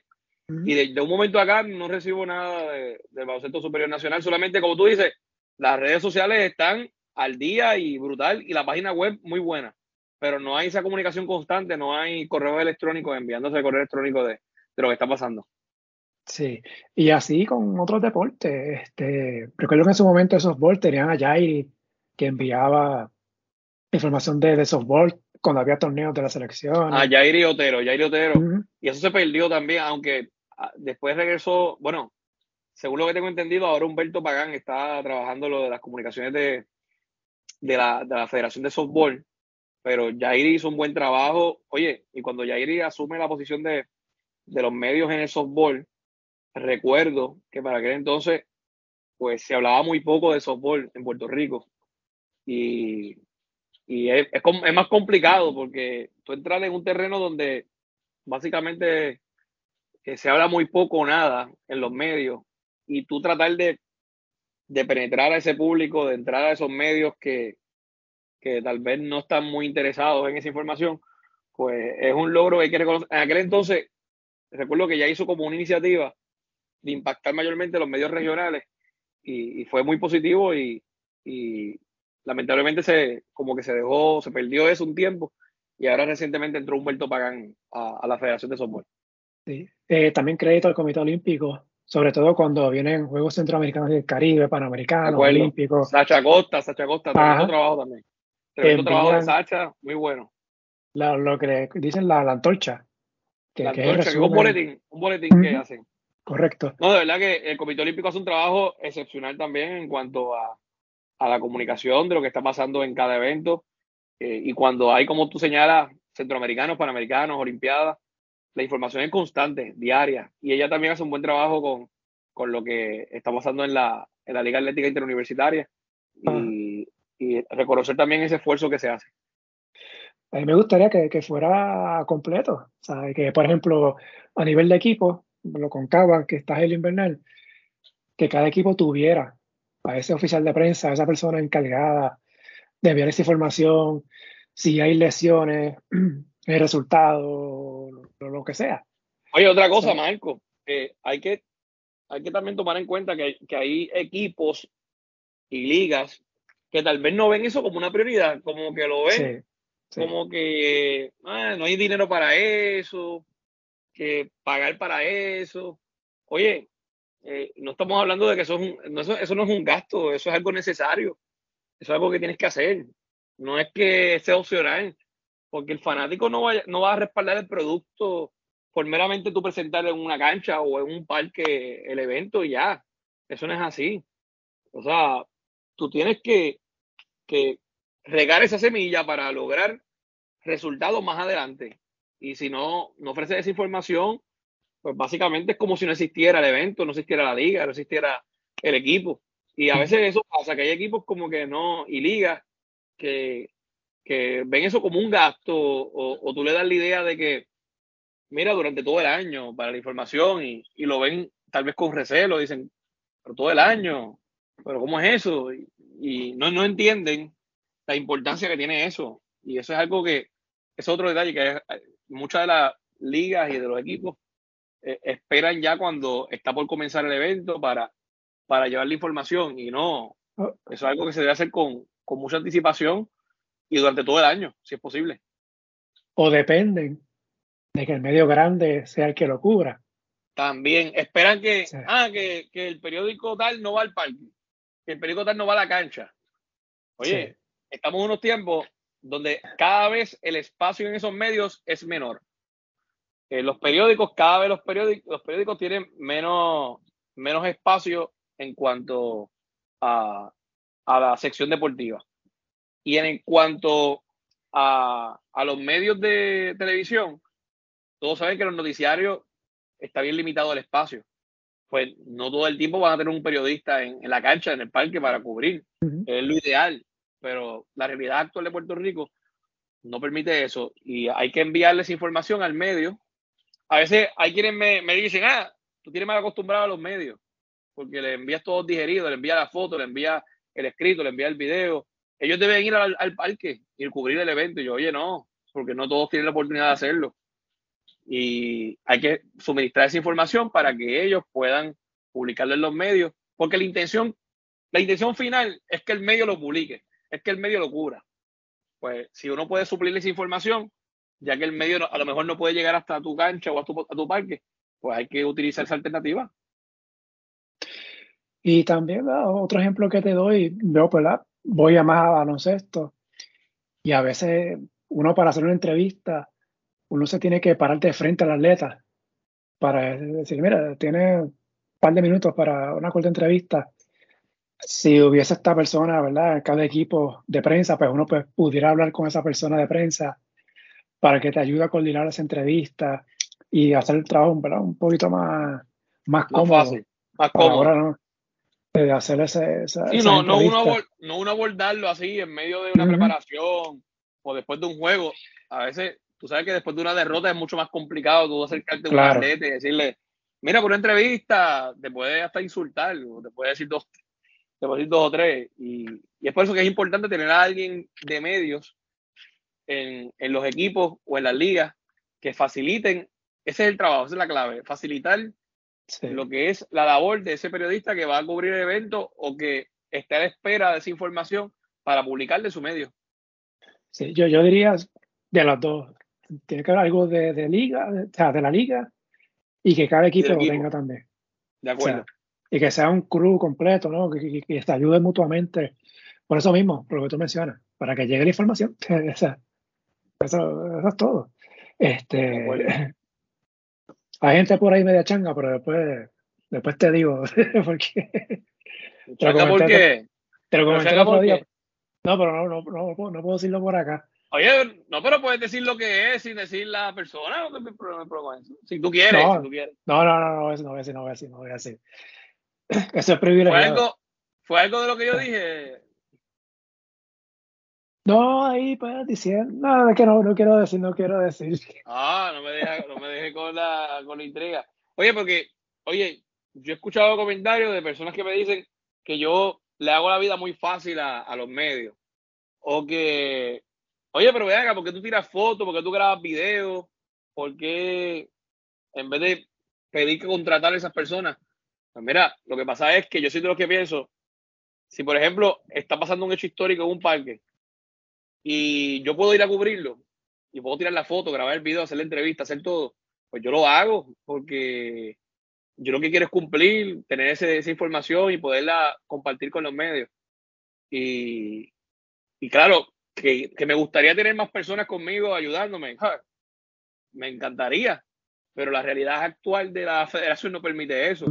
Quién sabe de aquí al futuro, pues pueda tener un grupo de medios que yo pueda, pues, eh, distribuir más fácil la, las tareas.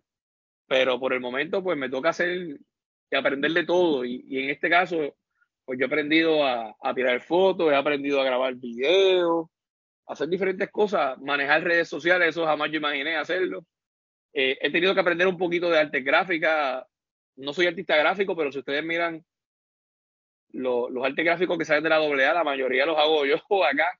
Yo no sé hacer logos ni nada de eso, pero los diseños de resultados y eso los hago acá para defenderme y para poder tener la información actualizada del fanático y enviarlo constantemente. Sí, a mí este tema me gusta, pero quiero hablar del clásico, porque si no, no hablamos del clásico. no, estamos aquí hasta, hasta, hasta, muchas horas. Hasta las tantas. Hasta las tantas. Eh, cuando este episodio publique, ya habrá comenzado el clásico en el otro lado del mundo. Puerto Rico estará debutando el sábado ante Nicaragua. Eh, para ti, Titito, va a ser a mediodía, para nosotros va a ser a las 9 de la tarde el sábado. ya el domingo en adelante, pues vamos a tener la misma hora. Eh, claro, yo espero ya. que eso no confunda, yo espero que no confunda a los fanáticos, que, que, los que vayan a viajar para allá, para, para Miami, no vaya sí. a ser que diga, por suerte lo, los celulares pues actualizan la hora sola, pero que no haya confusión en cuanto a los horarios, porque imagínate, en medio del torneo, después del primer juego cambiar el horario, pues eso confunde un poco. Sí, por si acaso, el juego con Nicaragua el sábado es a la una, hora de Puerto Rico.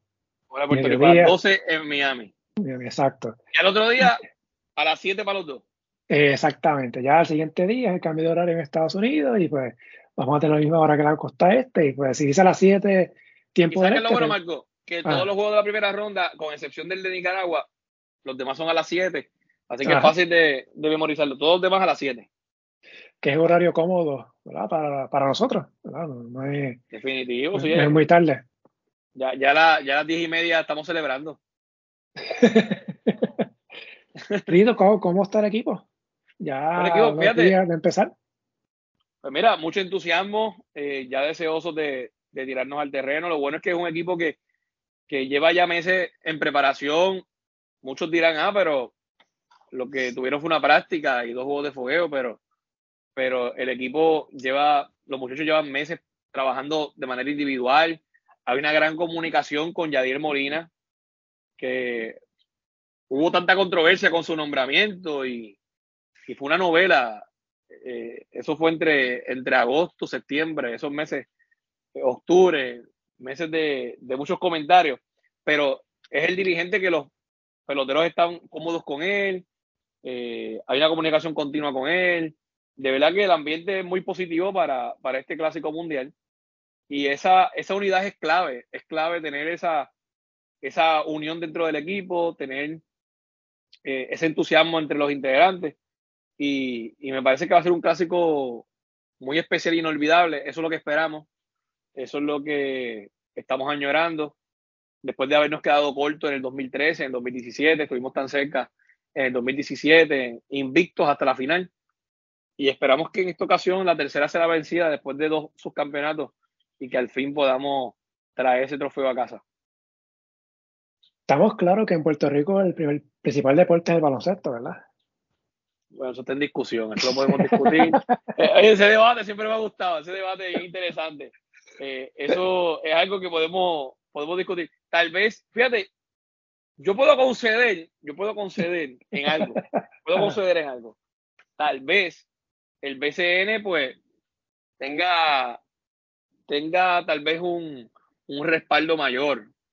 Eh, pero en cuanto al deporte en general, a mí me parece que el béisbol, oye, lo que logra este equipo de Puerto Rico del clásico es algo impresionante. Tú ves la gente ya comprando camisetas, comprando gorras, eh, se paraliza el país. En el 2017 fue algo impresionante cómo se reunían las familias. Parecía algo, parecía algo a lo que ocurrió cuando Tito Trinidad peleaba que se reunían las familias, la gente pintándose el pelo de rubio, eh, gente haciendo desarreglos para viajar hasta, hasta Los Ángeles, hasta San Diego. Eso fue algo impresionante. Eh, el respaldo de la fanaticada, cómo se paralizó Puerto Rico cuando llegó el equipo después de sus campeonatos, esa caravana fue algo eh, bien emocionante. Yo todavía recuerdo ver hasta hombres, hombres llorando la Valdoriotti, se paraban en la carretera a llorar cuando miraban la carroza del equipo, gente que se paraba en medio de la carretera a saludar al equipo. Fue algo de verdad brutal. Y de verdad que, el béisbol nos ha regalado unos momentos tan brutales y, es por eso yo digo, para mí, el béisbol es el número uno en Puerto Rico. Hay, donde el baloncesto dice que es el baloncesto, pero vamos, vamos a decir que el baloncesto y el béisbol, pues, tienen un gran arraigo en el pueblo puertorriqueño, pero los logros del béisbol están ahí de manera individual y de manera colectiva. Claro. No, siempre lo digo, no, en broma. Eh, eh. Yo sé, yo sé, hermano. Cada, cual, tiene su, su, opinión. Cada cual tiene su favorito. No, y cada cual tiene su favorito, su claro. favorito. Pero yo lo digo, esto es como, y, agrego el boxeo. Esto es como una carrera de caballos y en la línea final están ahí parejo, parejo. Parejito, parejito. Este, pero yo creo que lo que sí coincidimos que en esta próxima dos semanas que dure el torneo, pues el béisbol sí definitivamente va a ser el principal deporte de Puerto Rico. No, no, no, en Puerto Rico no se va a otra cosa que no sea el clásico mundial. Eh, hasta en los programas que no son deportivos se va a estar hablando del clásico. Eh, y no importa lo que suceda, yo espero que sea de positivo, que se vaya ganando. Pero no importa lo que suceda, los comentarios van a ser del béisbol y, va a ser el tema del día en todos lados, en la barbería, en la panadería, en la farmacia, en el supermercado, en los programas radiales, los programas de televisión. Eh, todo va a ser hablando de, del equipo de béisbol y del, deporte del béisbol. Titito, este, no te veo rubio, ¿qué pasó? No, fíjate. yo, yo, yo para este clásico estoy utilizando la misma estrategia del 2017 de esperar un poquito. Claro, en el 2017 fue diferente porque en el 2017 fue algo como que comenzó un poquito lento y poco a poco, pues la gente fue pintándose de rubio. En esta ocasión hemos visto que los jugadores antes del evento, muchos de ellos ya están con el pelo de rubio que no han esperado hasta llegar a, a Fort Myers, a, lo que son las prácticas y a los juegos en Miami. Ya lo han hecho. Así que, al menos que no haya una presión grande, porque aquella ocasión la presión fue fuerte. Las redes sociales me las, me las inundaron, me enviaron un montón de mensajes, llamadas. Chicos, tiene que pintarte, tiene que pintarte. Y, y, lo hice finalmente en aquella ocasión en el 2017, pero fue después de una gran presión. Y recuerdo que los peloteros me dijeron, al dogado nadie entra sin, si no se ha pintado el pelo. Yo dije, wow, voy a tener que hacerlo porque imagínate, no, no voy a entrar en problema con los muchachos. Y yo recuerdo que bromeando, eh, cuando yo lo hice, Normando Valentín estaba a mi lado y había un grupo de, de personas allí compartiendo en el hotel. Oye, y yo jamás pensé, porque Normando es una figura pues, de noticias. Yo dije bromeando, si Normando se lo pinta, yo me lo pinto. Oye, Normando viene y dice, pues nos vemos esta noche que nos vamos a pintar. Y yo me quedo mirando y yo dije, chicos, yo pensaba que tú ibas a decir que no. Y ahí fue que esa noche nos, pintamos el pelo y, y él publicó las fotos y al otro día por la mañana recuerdo todos los mensajes cuando vieron las fotos mías porque Normando las publicó. eh, grupo de... Oye, pero eso, eso arde, eso arde, ¿sabes? No es tan fácil, eso arde. Eso molesta, muchachos. Eso no, no, es, tan, no es tan chévere como, como piensan. Bueno, mira, este es el grupo D, ahí que está Puerto Rico junto a Nicaragua, eh, Venezuela, Israel y República Dominicana. Solo los mejores dos son los que adelantan a la segunda ronda.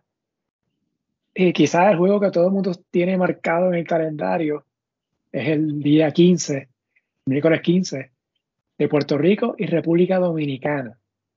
y el juego que cierra la, la primera ronda. La rivalidad, la rivalidad histórica. Sí, dominicana con un equipazo. Aún con sus bajas, a última hora la baja de Vladimir Guerrero Jr., pero aún así tienen un equipazo para, para, esta, para este clásico. Puerto Rico, por alguna razón, no entiendo si Minnesota uh, odia a Puerto Rico o qué pasó ahí.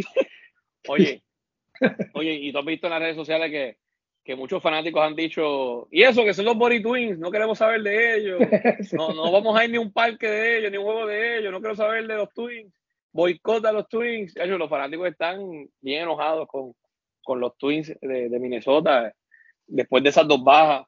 En el caso de Carlos, pues surge la baja por, por lo del embarazo de, de, de la esposa, y eso que, que semanas antes él reiteraba de que iba a jugar, y él lo decía que iba a jugar. Hay que reconocer que se mantuvo en comunicación continua con, con Joey Solá. Y cuando, con el gerente general, y cuando surge la, la confirmación de que no había forma de que él participara porque iba a ser para la misma fecha de, de los juegos, del inicio del torneo, eh, pues básicamente pues ahí fue que se decidió darle a conocer al público antes de, antes de dar a conocer el roster y yo recuerdo que el propio Carlos Correa hasta, hasta pudo revisar lo que, se iba, lo que se iba a comunicarle al pueblo. Él estuvo pendiente todo, en todo momento y, y lamentablemente pues se tuvo que anunciar esa baja de, de, Carlos Correa. En el caso de en el caso de José Miranda fue un poquito distinto porque en el caso de José Miranda fue por una molestia en su hombro y tú veías a los fanáticos comentando, ah, pero en Sprint Training él sigue jugando en sprint training sigue bateando. Y es que la molestia no era para batear, la molestia era para, para tirar, para defender. Él sí puede, puede batear. Incluso la federación, a través de, nuestro gerente general, Joey Sola, le hace la solicitud a Minnesota para que José Miranda jugara solamente como designado. Pero Minnesota dice, no, no lo vamos a permitir porque queremos tenerlo en observación.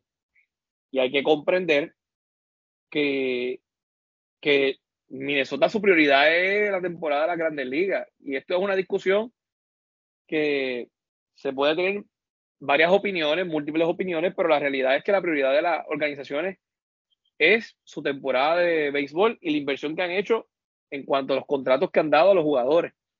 Y ellos van a proteger a lo máximo que puedan esos jugadores y no los van a exponer en un clásico mundial. Nosotros quisiéramos tener un José Miranda en el equipo de Puerto Rico, pero lamentablemente Minnesota no lo permitió. Nosotros hicimos lo más, lo más humanamente posible. Él estaba bien triste, yo hablé con él, hasta hablé con él ese día que se anunció, y él decía pues que lo lamentaba mucho porque la familia de él iba a verlo, muchas amistades iban a ir a Miami, y ya estaba ilusionado de que iba a estar el clásico. Incluso lo que nos informa el propio José Miranda es que él aguantó con ese dolor hasta que no pudo más, y lo dijo, porque él iba a quedarse callado para poder ir al clásico, no iba a decirle nada a la organización para poder estar allí presente, pero hasta que no pudo más y tuvo que decirlo. Y pues surgió, surgió la preocupación de Minnesota y Minnesota dijo que no, que no iba, que no iba a poder estar allí, que no, se iba a arriesgar en el Clásico Mundial y, y que lo iban a mantener en observación en los campos de entrenamiento para que estuviera al 100% en, en el Opening Day. A mí del, clásico lo que no me gusta es estas limitaciones de lanzamiento para los. Sí, son, son muy estrictos, son muy estrictos. Son sí. muy estrictos. Sí. Sé que varía, ¿no? Una ronda, segunda, a la, final. Pero no, algo que es algo que no, no ayuda a, a promover a promover lo que es la idea del mundial. Porque cuando surge la idea de, de llevar a cabo un mundial entre MLB y, y la Federación Internacional de Béisbol, era para que estuvieran los mejores atletas de béisbol disponibles para un evento mundial, porque en el pasado la Federación de Béisbol Internacional llevaba a cabo mundiales, pero eran mundiales que no tenían los mejores jugadores del mundo. Eh, básicamente eran jugadores de liga menor, eh, jugadores amateurs, eh, los aficionados. En el pasado no se permitían ni jugadores a nivel profesional. Entonces, pues no era, no era la garantía de presentar los mejores jugadores del mundo en un evento. Y lo que quería era, lo que se quería era igualar algo parecido a lo que hace FIFA con el Mundial de Fútbol, tener los mejores atletas disponibles en un evento mundial, en un evento de calibre global. Y, y MLB pues tiene un control brutal en este evento, tiene un control de que, como tú señalas, en cuanto a la participación de los jugadores, en cuanto a, a los lanzamientos, en cuanto a los seguros de los jugadores. Ustedes no se imaginan todas las cosas que ellos solicitan para poder aceptar la participación de un pelotero. Si un pelotero tuvo una lesión hace dos años, ellos piden información sobre eso, eh, buscan que se tenga un seguro para cualquier cosa que ocurra. Un montón de, de gestiones hay que hacer para poder cumplir con los requisitos que establece MLB. Hay quienes dicen que tal vez una alternativa que podría eh, salvar el clásico mundial de todas estas situaciones es tal vez esperar a cuando acabe la temporada, una vez acabe la temporada, llevar a cabo el clásico mundial, antes de, que comience la liga de invierno.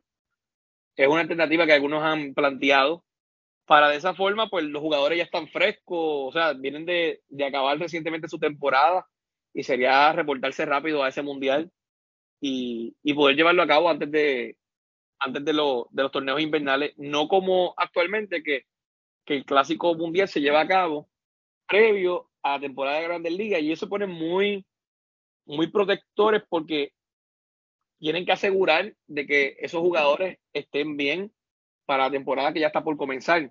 Y muchos de estos jugadores, pues, el único trabajo que tienen en cuanto a la preparación es el trabajo que hacen individualmente. Eh, porque Sprint Training comenzó hace poco, comenzó básicamente eh, a mediados de febrero, cuando los receptores y los lanzadores se reportaron, eh, que, que eso complica un poco lo que es la logística del clásico mundial de béisbol. Así que es una idea que se puede considerar el hacer este clásico mundial, básicamente cuando acabe la temporada de la Grandes Ligas, cuando ya se corona un campeón y hacerlo previo a los, a los torneos invernales. Es algo que me gustaría que se hiciera, que no creo que ocurra, pero que me gustaría que se hiciera un campeonato a nivel de América. Y que sea. Wow, sería, sería chévere. Grandes ligas. Sería chévere. Por ejemplo, uno ve, ¿verdad? Ve el ejemplo del baloncesto. Eh, en varias ocasiones, eh, los torneos de las Américas, venían equipos de Estados Unidos con sus jugadores de NBA. Y así otras selecciones, si tenían uno que otro jugador de NBA, estaba incluido. O sea, jugaban básicamente todos los años con sus selecciones. Porque no había ese dominio de la NBA con la Federación Internacional de Baloncesto. Aquí en béisbol es todo lo contrario. Aquí, el que manda es el Major League. Y a mí me sorprendió un poquito, a mí me, me, me dolió de que la Confederación de Béisbol eliminara el torneo original, el mundial original, el cual Puerto Rico fue campeón en el 51. El 51. Oye, y lo trataron de sobrevivir ese mundial hasta el 2000, hasta el 2011, fue la última vez que se llevó a cabo ese mundial. El 2011 en Panamá. Después de eso, pues se inventaron el Premier 12, pero el Premier 12, aunque es algo parecido a un mundial, pero es un evento que, que no hay clasificatorio ni nada por el estilo, porque ahí son los, los 12 mejores del ranking. Pero el mundial original que tú señalas, que tiene la Federación Internacional, la Confederación, pues ya en el 2011 pasó la historia, que fue en Panamá el último.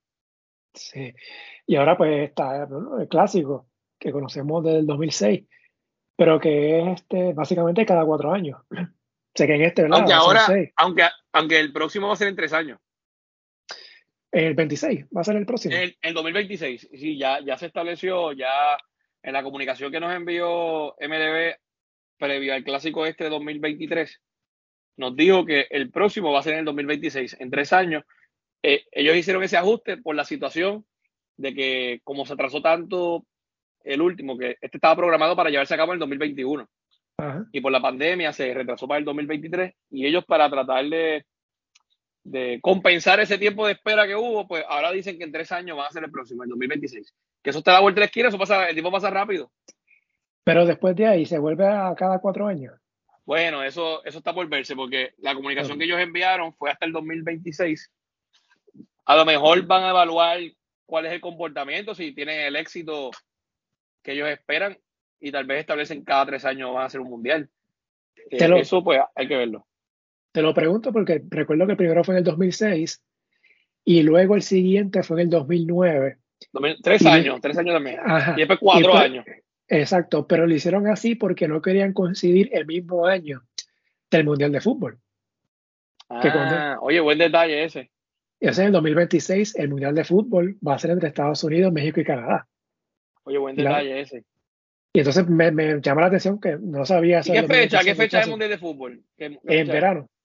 En verano, entre junio Ah, bueno, no, no, no, no, no va a confligir en cuanto a, a, la, a, ah. las fechas, pero... No, claro, no, igual que en 2006. Pero el año, pero conflige el año. exactamente, y recuerdo que se decía, pues, por los auspicios, van a estar concentrados mayormente en el Mundial de Fútbol, y la atención va a estar ahí, o sea, y que esa fue la razón de que lo movieran entonces al 2009 y después de ahí, pues cada cuatro años, hasta el 17, que fue la, la versión más, más, reciente. Así que, pues nada, me llamó la atención eso que, que mencionó ahora, pues, veremos, ¿verdad?, qué hacen de aquí a allá.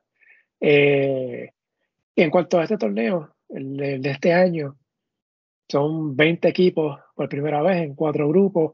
Esa es otra cosa de lo que no me gusta del clásico, que por ese dominio que tiene Grandes Ligas, pues básicamente divide los equipos de América, salvo Cuba y Panamá, los envía para, el otro lado del mundo. el resto se queda acá. Y en parte sí hacen el sorteo en base al ranking, pero aglutina quizás las mejores selecciones en el mismo lado. Se tiende a hacer como, Puerto Rico. Como el, grupo, como el grupo de nosotros, que el grupo de nosotros Exacto. Eh, nos ponen a Venezuela y a Dominicana junto a Puerto Rico, que son tres, tres equipazos, tres baluartes. Entonces, más adelante, en la segunda ronda nos podríamos, nos encontraríamos un Estados Unidos, que fue el campeón de la pasada edición.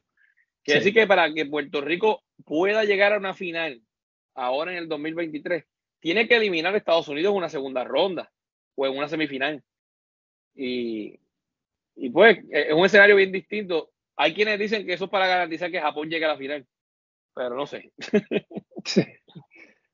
Y no sé, me gustaría ver en un futuro un sorteo más balanceado, este, pero sé que también empiezan en Japón primero por la diferencia de hora, ese pues luego pues harían el viaje, lo que salgan del otro lado. No sé, me gustaría eventualmente ver algo más repartido, ¿verdad? Equitativamente, porque tienes un grupo A de China, Taipei, Países Bajos, Cuba, Italia y Panamá. Y no sé, creo que si tú pones Puerto Rico en ese grupo, quizás Puerto Rico pudiera tener la oportunidad de estar en esos primeros dos. De acuerdo, de acuerdo. de verdad que no, nos tiraron un grupo, nos tiraron un grupo a matar, a matar, pero como yo digo, nos tiraron a matar a nosotros, pero también a Dominicana y a Venezuela, porque nosotros tampoco, nosotros también somos potencia. Eh, de verdad que, pues, no sé, no sé la lógica del formato, ellos entenderán cuál fue la, la lógica. Y pues nada, sabemos, es un juego ¿verdad? frente a cada rival del mismo grupo, cuatro juegos, los mejores de cada grupo adelantan, se cruzan el grupo D con el C y el A con el B para los octavos, para los cuartos de final, perdón. Y el grupo C, como mencionaste, está Estados Unidos, está México, Colombia, Canadá y Gran Bretaña. Y entendemos que Estados Unidos debe ser uno que clasifique en ese grupo. Se supone, se supone. Con, ese rostro que tienen. Eh, eh, mira, una cosa del béisbol, una cosa que es interesante del béisbol es que, como dice el refrán, vienen cajitas cuadradas y es redonda la bola. es un deporte un poquito difícil para pronosticar, que a veces uno tiene unas proyecciones y pasan cosas bien distintas a lo que uno proyectaba. Eh, mira, en el año 2013, en 2013 Puerto Rico no era un gran favorito y llegó hasta la final.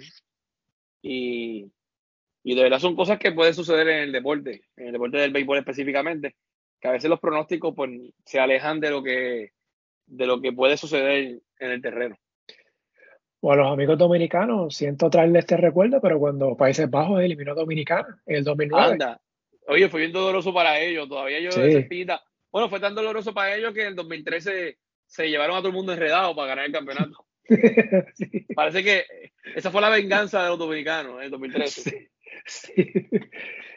Y nada, el béisbol, por su naturaleza, este, se juega todos los días, no siempre vas a tener el mismo lanzador todos los días, es imposible, porque es béisbol, el lanzador inicial. Así que, y lo vimos en el clásico pasado. Eh, Puerto Rico le ganó a Estados Unidos en la segunda ronda. Luego cuando se enfrentan en la final, pues Estados Unidos pues, ganó el campeonato.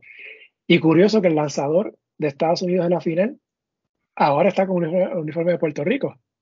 Que sí, hay, y hay algunos que lo critican eso, pero yo soy de los que pienso, oye, si el muchacho quiere jugar con Puerto Rico, ¿por qué decirle que no?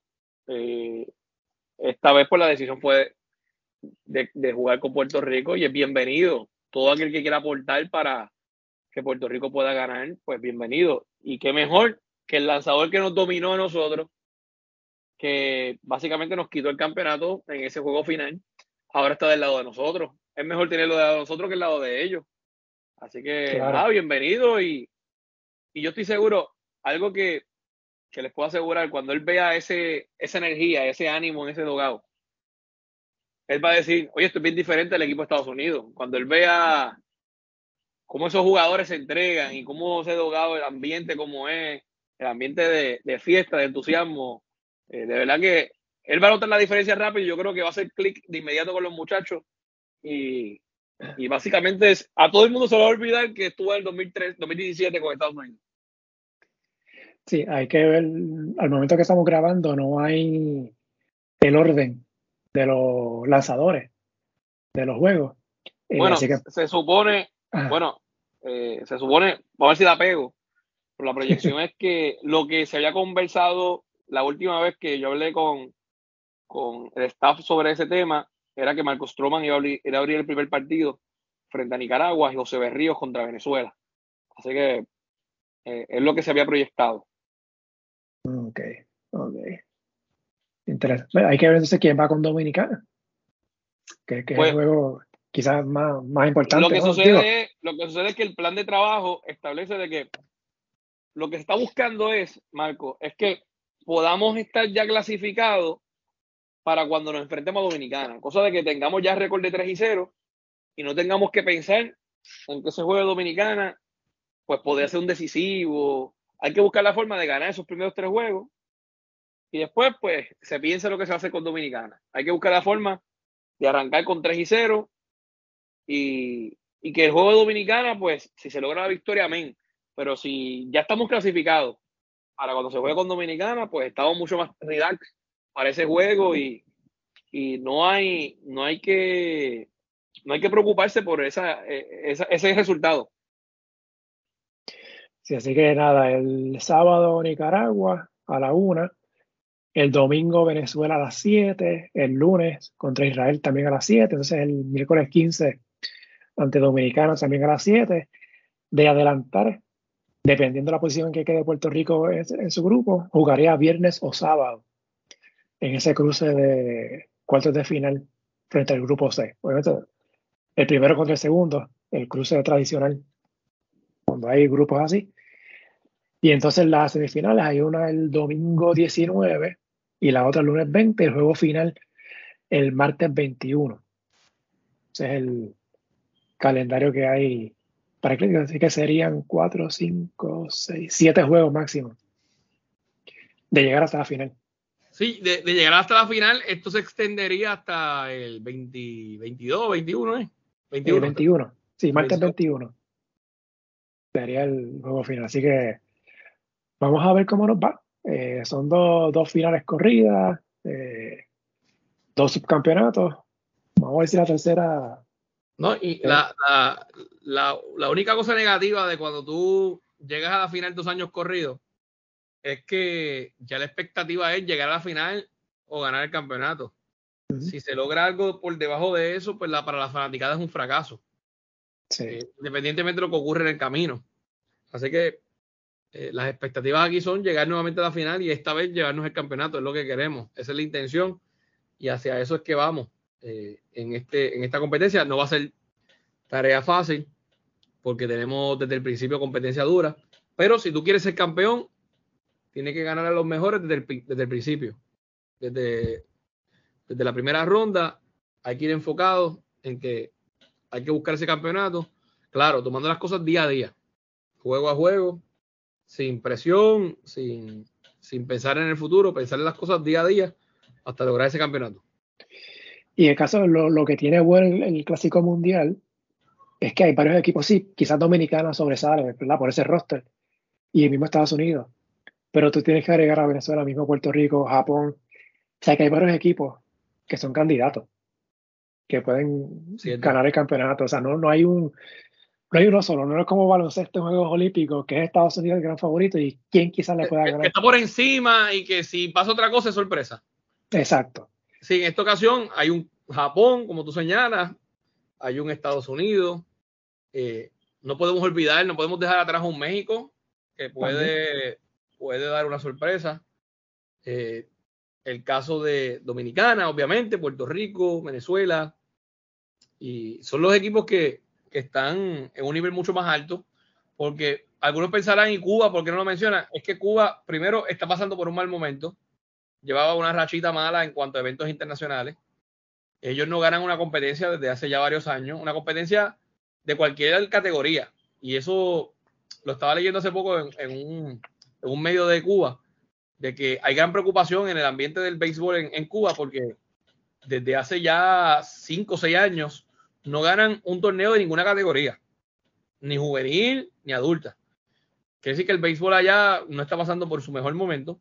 Y en cuanto a este mundial, pues es muy diferente a lo que ocurría antes con el mundial de, la desaparecida IVA, ahora Confederación Mundial de Béisbol, que en el pasado ellos estaban solos porque eran los llamados amateurs, pero ellos jugaban noventa y pico de juegos en, al año y, y venían como unos ya unos peloteros profesionales compitiendo con jugadores que no tenían el mismo nivel y, abusaban. Y ellos pues tienen múltiples campeonatos mundiales por eso. Y ya ahora la competencia está a la par. Estamos todos iguales y ya eso cambió. Y las deserciones también les han afectado a ellos, obviamente.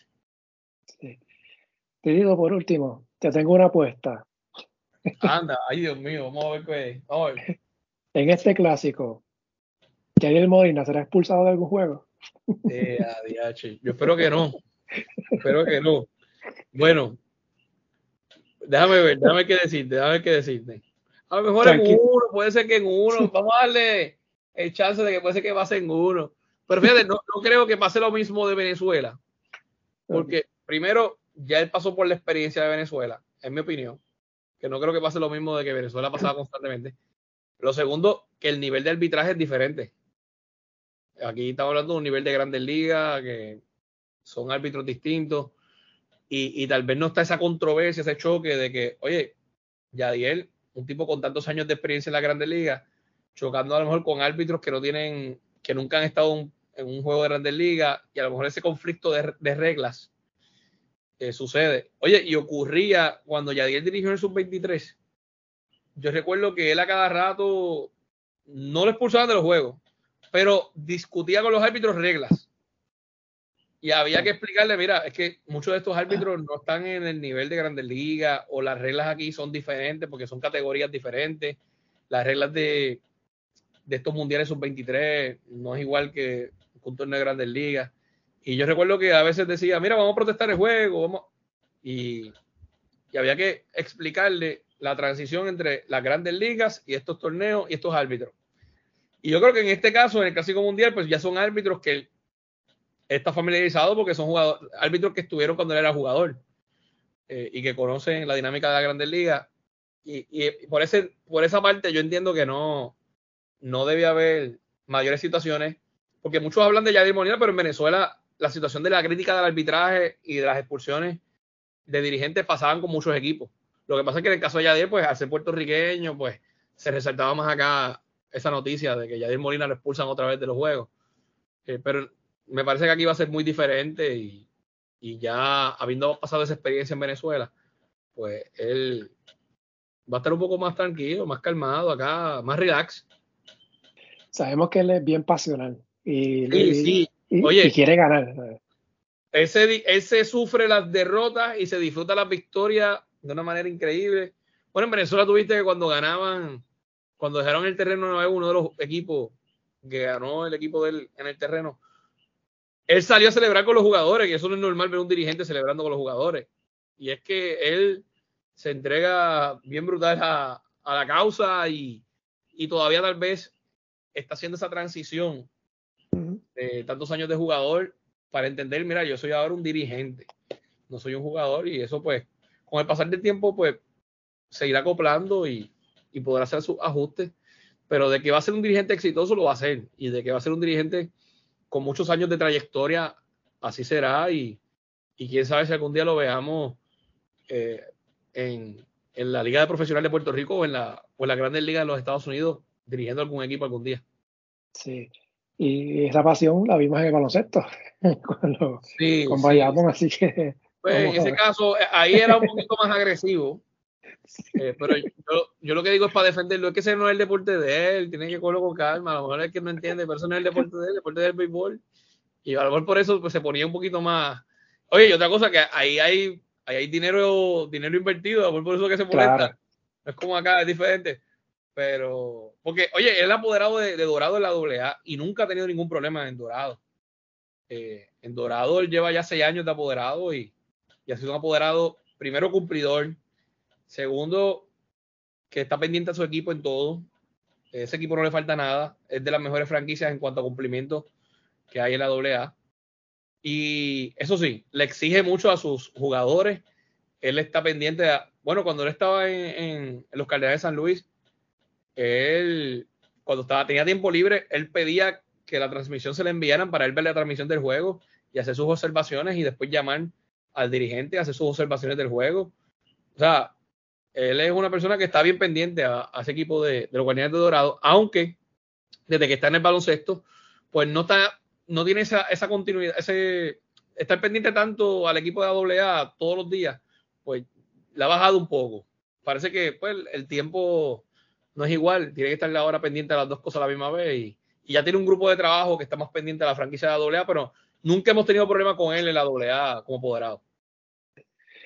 Bueno, así que vamos a ver que pasen el clásico, mucho éxito para la selección boricua. A ti también, Titito, porque vas a estar allá con la selección, ojalá estés hasta el, el último día, el 21. Allí, yo, yo, lo que espero es, que, yo le digo a, a, todos los que me comentan eso, de que lo que espero que el 22 poder estar en la caravana aquí en Puerto Rico, que en horas de la mañana esto sea una fiesta y que ese día el país se paralice para celebrar. Eso espero. Sí, siempre me pasa esto. Yo siempre tengo en la mente decir, bueno, el episodio va a durar una hora, quizás una hora diez, pero cuando la charla está buena, no, no se envuelve, no se envuelve. Uno Mira, yo miré el reloj ahora mismo, yo no estaba ni pendiente a eso, yo no se envuelve aquí hablando y, y, y, pensar que tengo que hacer eh, gestiones y maletas y eso, así que vamos a ver. Sí, pero por eso, te quiero agradecer el tiempo, ¿verdad? Que, que estuvimos acá, hablamos de varios temas. Gracias a ti, gracias a ti. Que muy bien cada cual pudo haber sido un episodio aparte. Este, Oye, pero mira, ah. de cara al futuro, se puede hacer hasta. Mira, mira el compromiso que va a hacer contigo. Se puede ah. buscar la forma de, de hasta tener a, a, alguien directivo de la federación, puede ser el mismo presidente, o puede entrevistarme a mí sobre todo lo que pasó en esas semanas intensas en cuanto a la renuncia de Eduardo Pérez, lo que sucedió en el nombramiento de Yadir Molina, que son muchas cosas que la gente no conoce que ocurrieron en aquel entonces, que podemos estar aquí también mucho, mucho tiempo hablando. Así que más adelante podemos tener un capítulo de eso. No, hay, hay, y hay par que se me ocurrieron mientras estábamos hablando, que eso lo, podemos poner en la lista y, estar al, ponernos en contacto más adelante y, ir cuadrando. Por eso me gusta, esta que mencionaste. Sí, hay muchas interioridades que la gente no, no conoce y que, y que ocurrieron, pero que lamentablemente en aquel momento no se aclararon, no se explicaron de una manera porque como que se mezclaron los temas. ¿Te acuerdas que a la misma vez que hubo la renuncia, hubo las expresiones de lo de las esquelas y, como que no, no se pudo explicar una cosa porque ya se estaba teniendo otra y fue un, un tremendo, un tremendo revolú, pero nada. Ojalá y que después de todas esas controversias, el campeonato pues no, nos una y olvidemos todo lo que pasó anteriormente y que eso haya sido un capítulo cerrado. Sí, así que nada, lo que queda es disfrutar el clásico y que ojalá Puerto Rico esta vez sí se nos dé. Esperamos, esperamos que así sea, Marco. Nada, Tito, agradecido una vez más que hayas estado acá conmigo. gracias a ti. Gracias a Titito por nuevamente haber estado en el podcast. Éxito en el Clásico Mundial a la selección boricua. Recuerden que el podcast está en la mayoría de las aplicaciones como Apple, Podbean, Spotify, Amazon Music, entre otras, bajo el nombre En la Pintura Deportes, correo electrónico en la pintura deportes a gmail.com, las redes Facebook e Instagram en la pintura deportes, Twitter at pintura deportes página web en la pintura deportes.blogspot.com. Si les gusta este podcast, favor de darle una valoración de 5 estrellas para que le llegue a más personas y suscribirse para que reciban la notificación una vez suba un nuevo episodio. Gracias por la sintonía y hasta la próxima.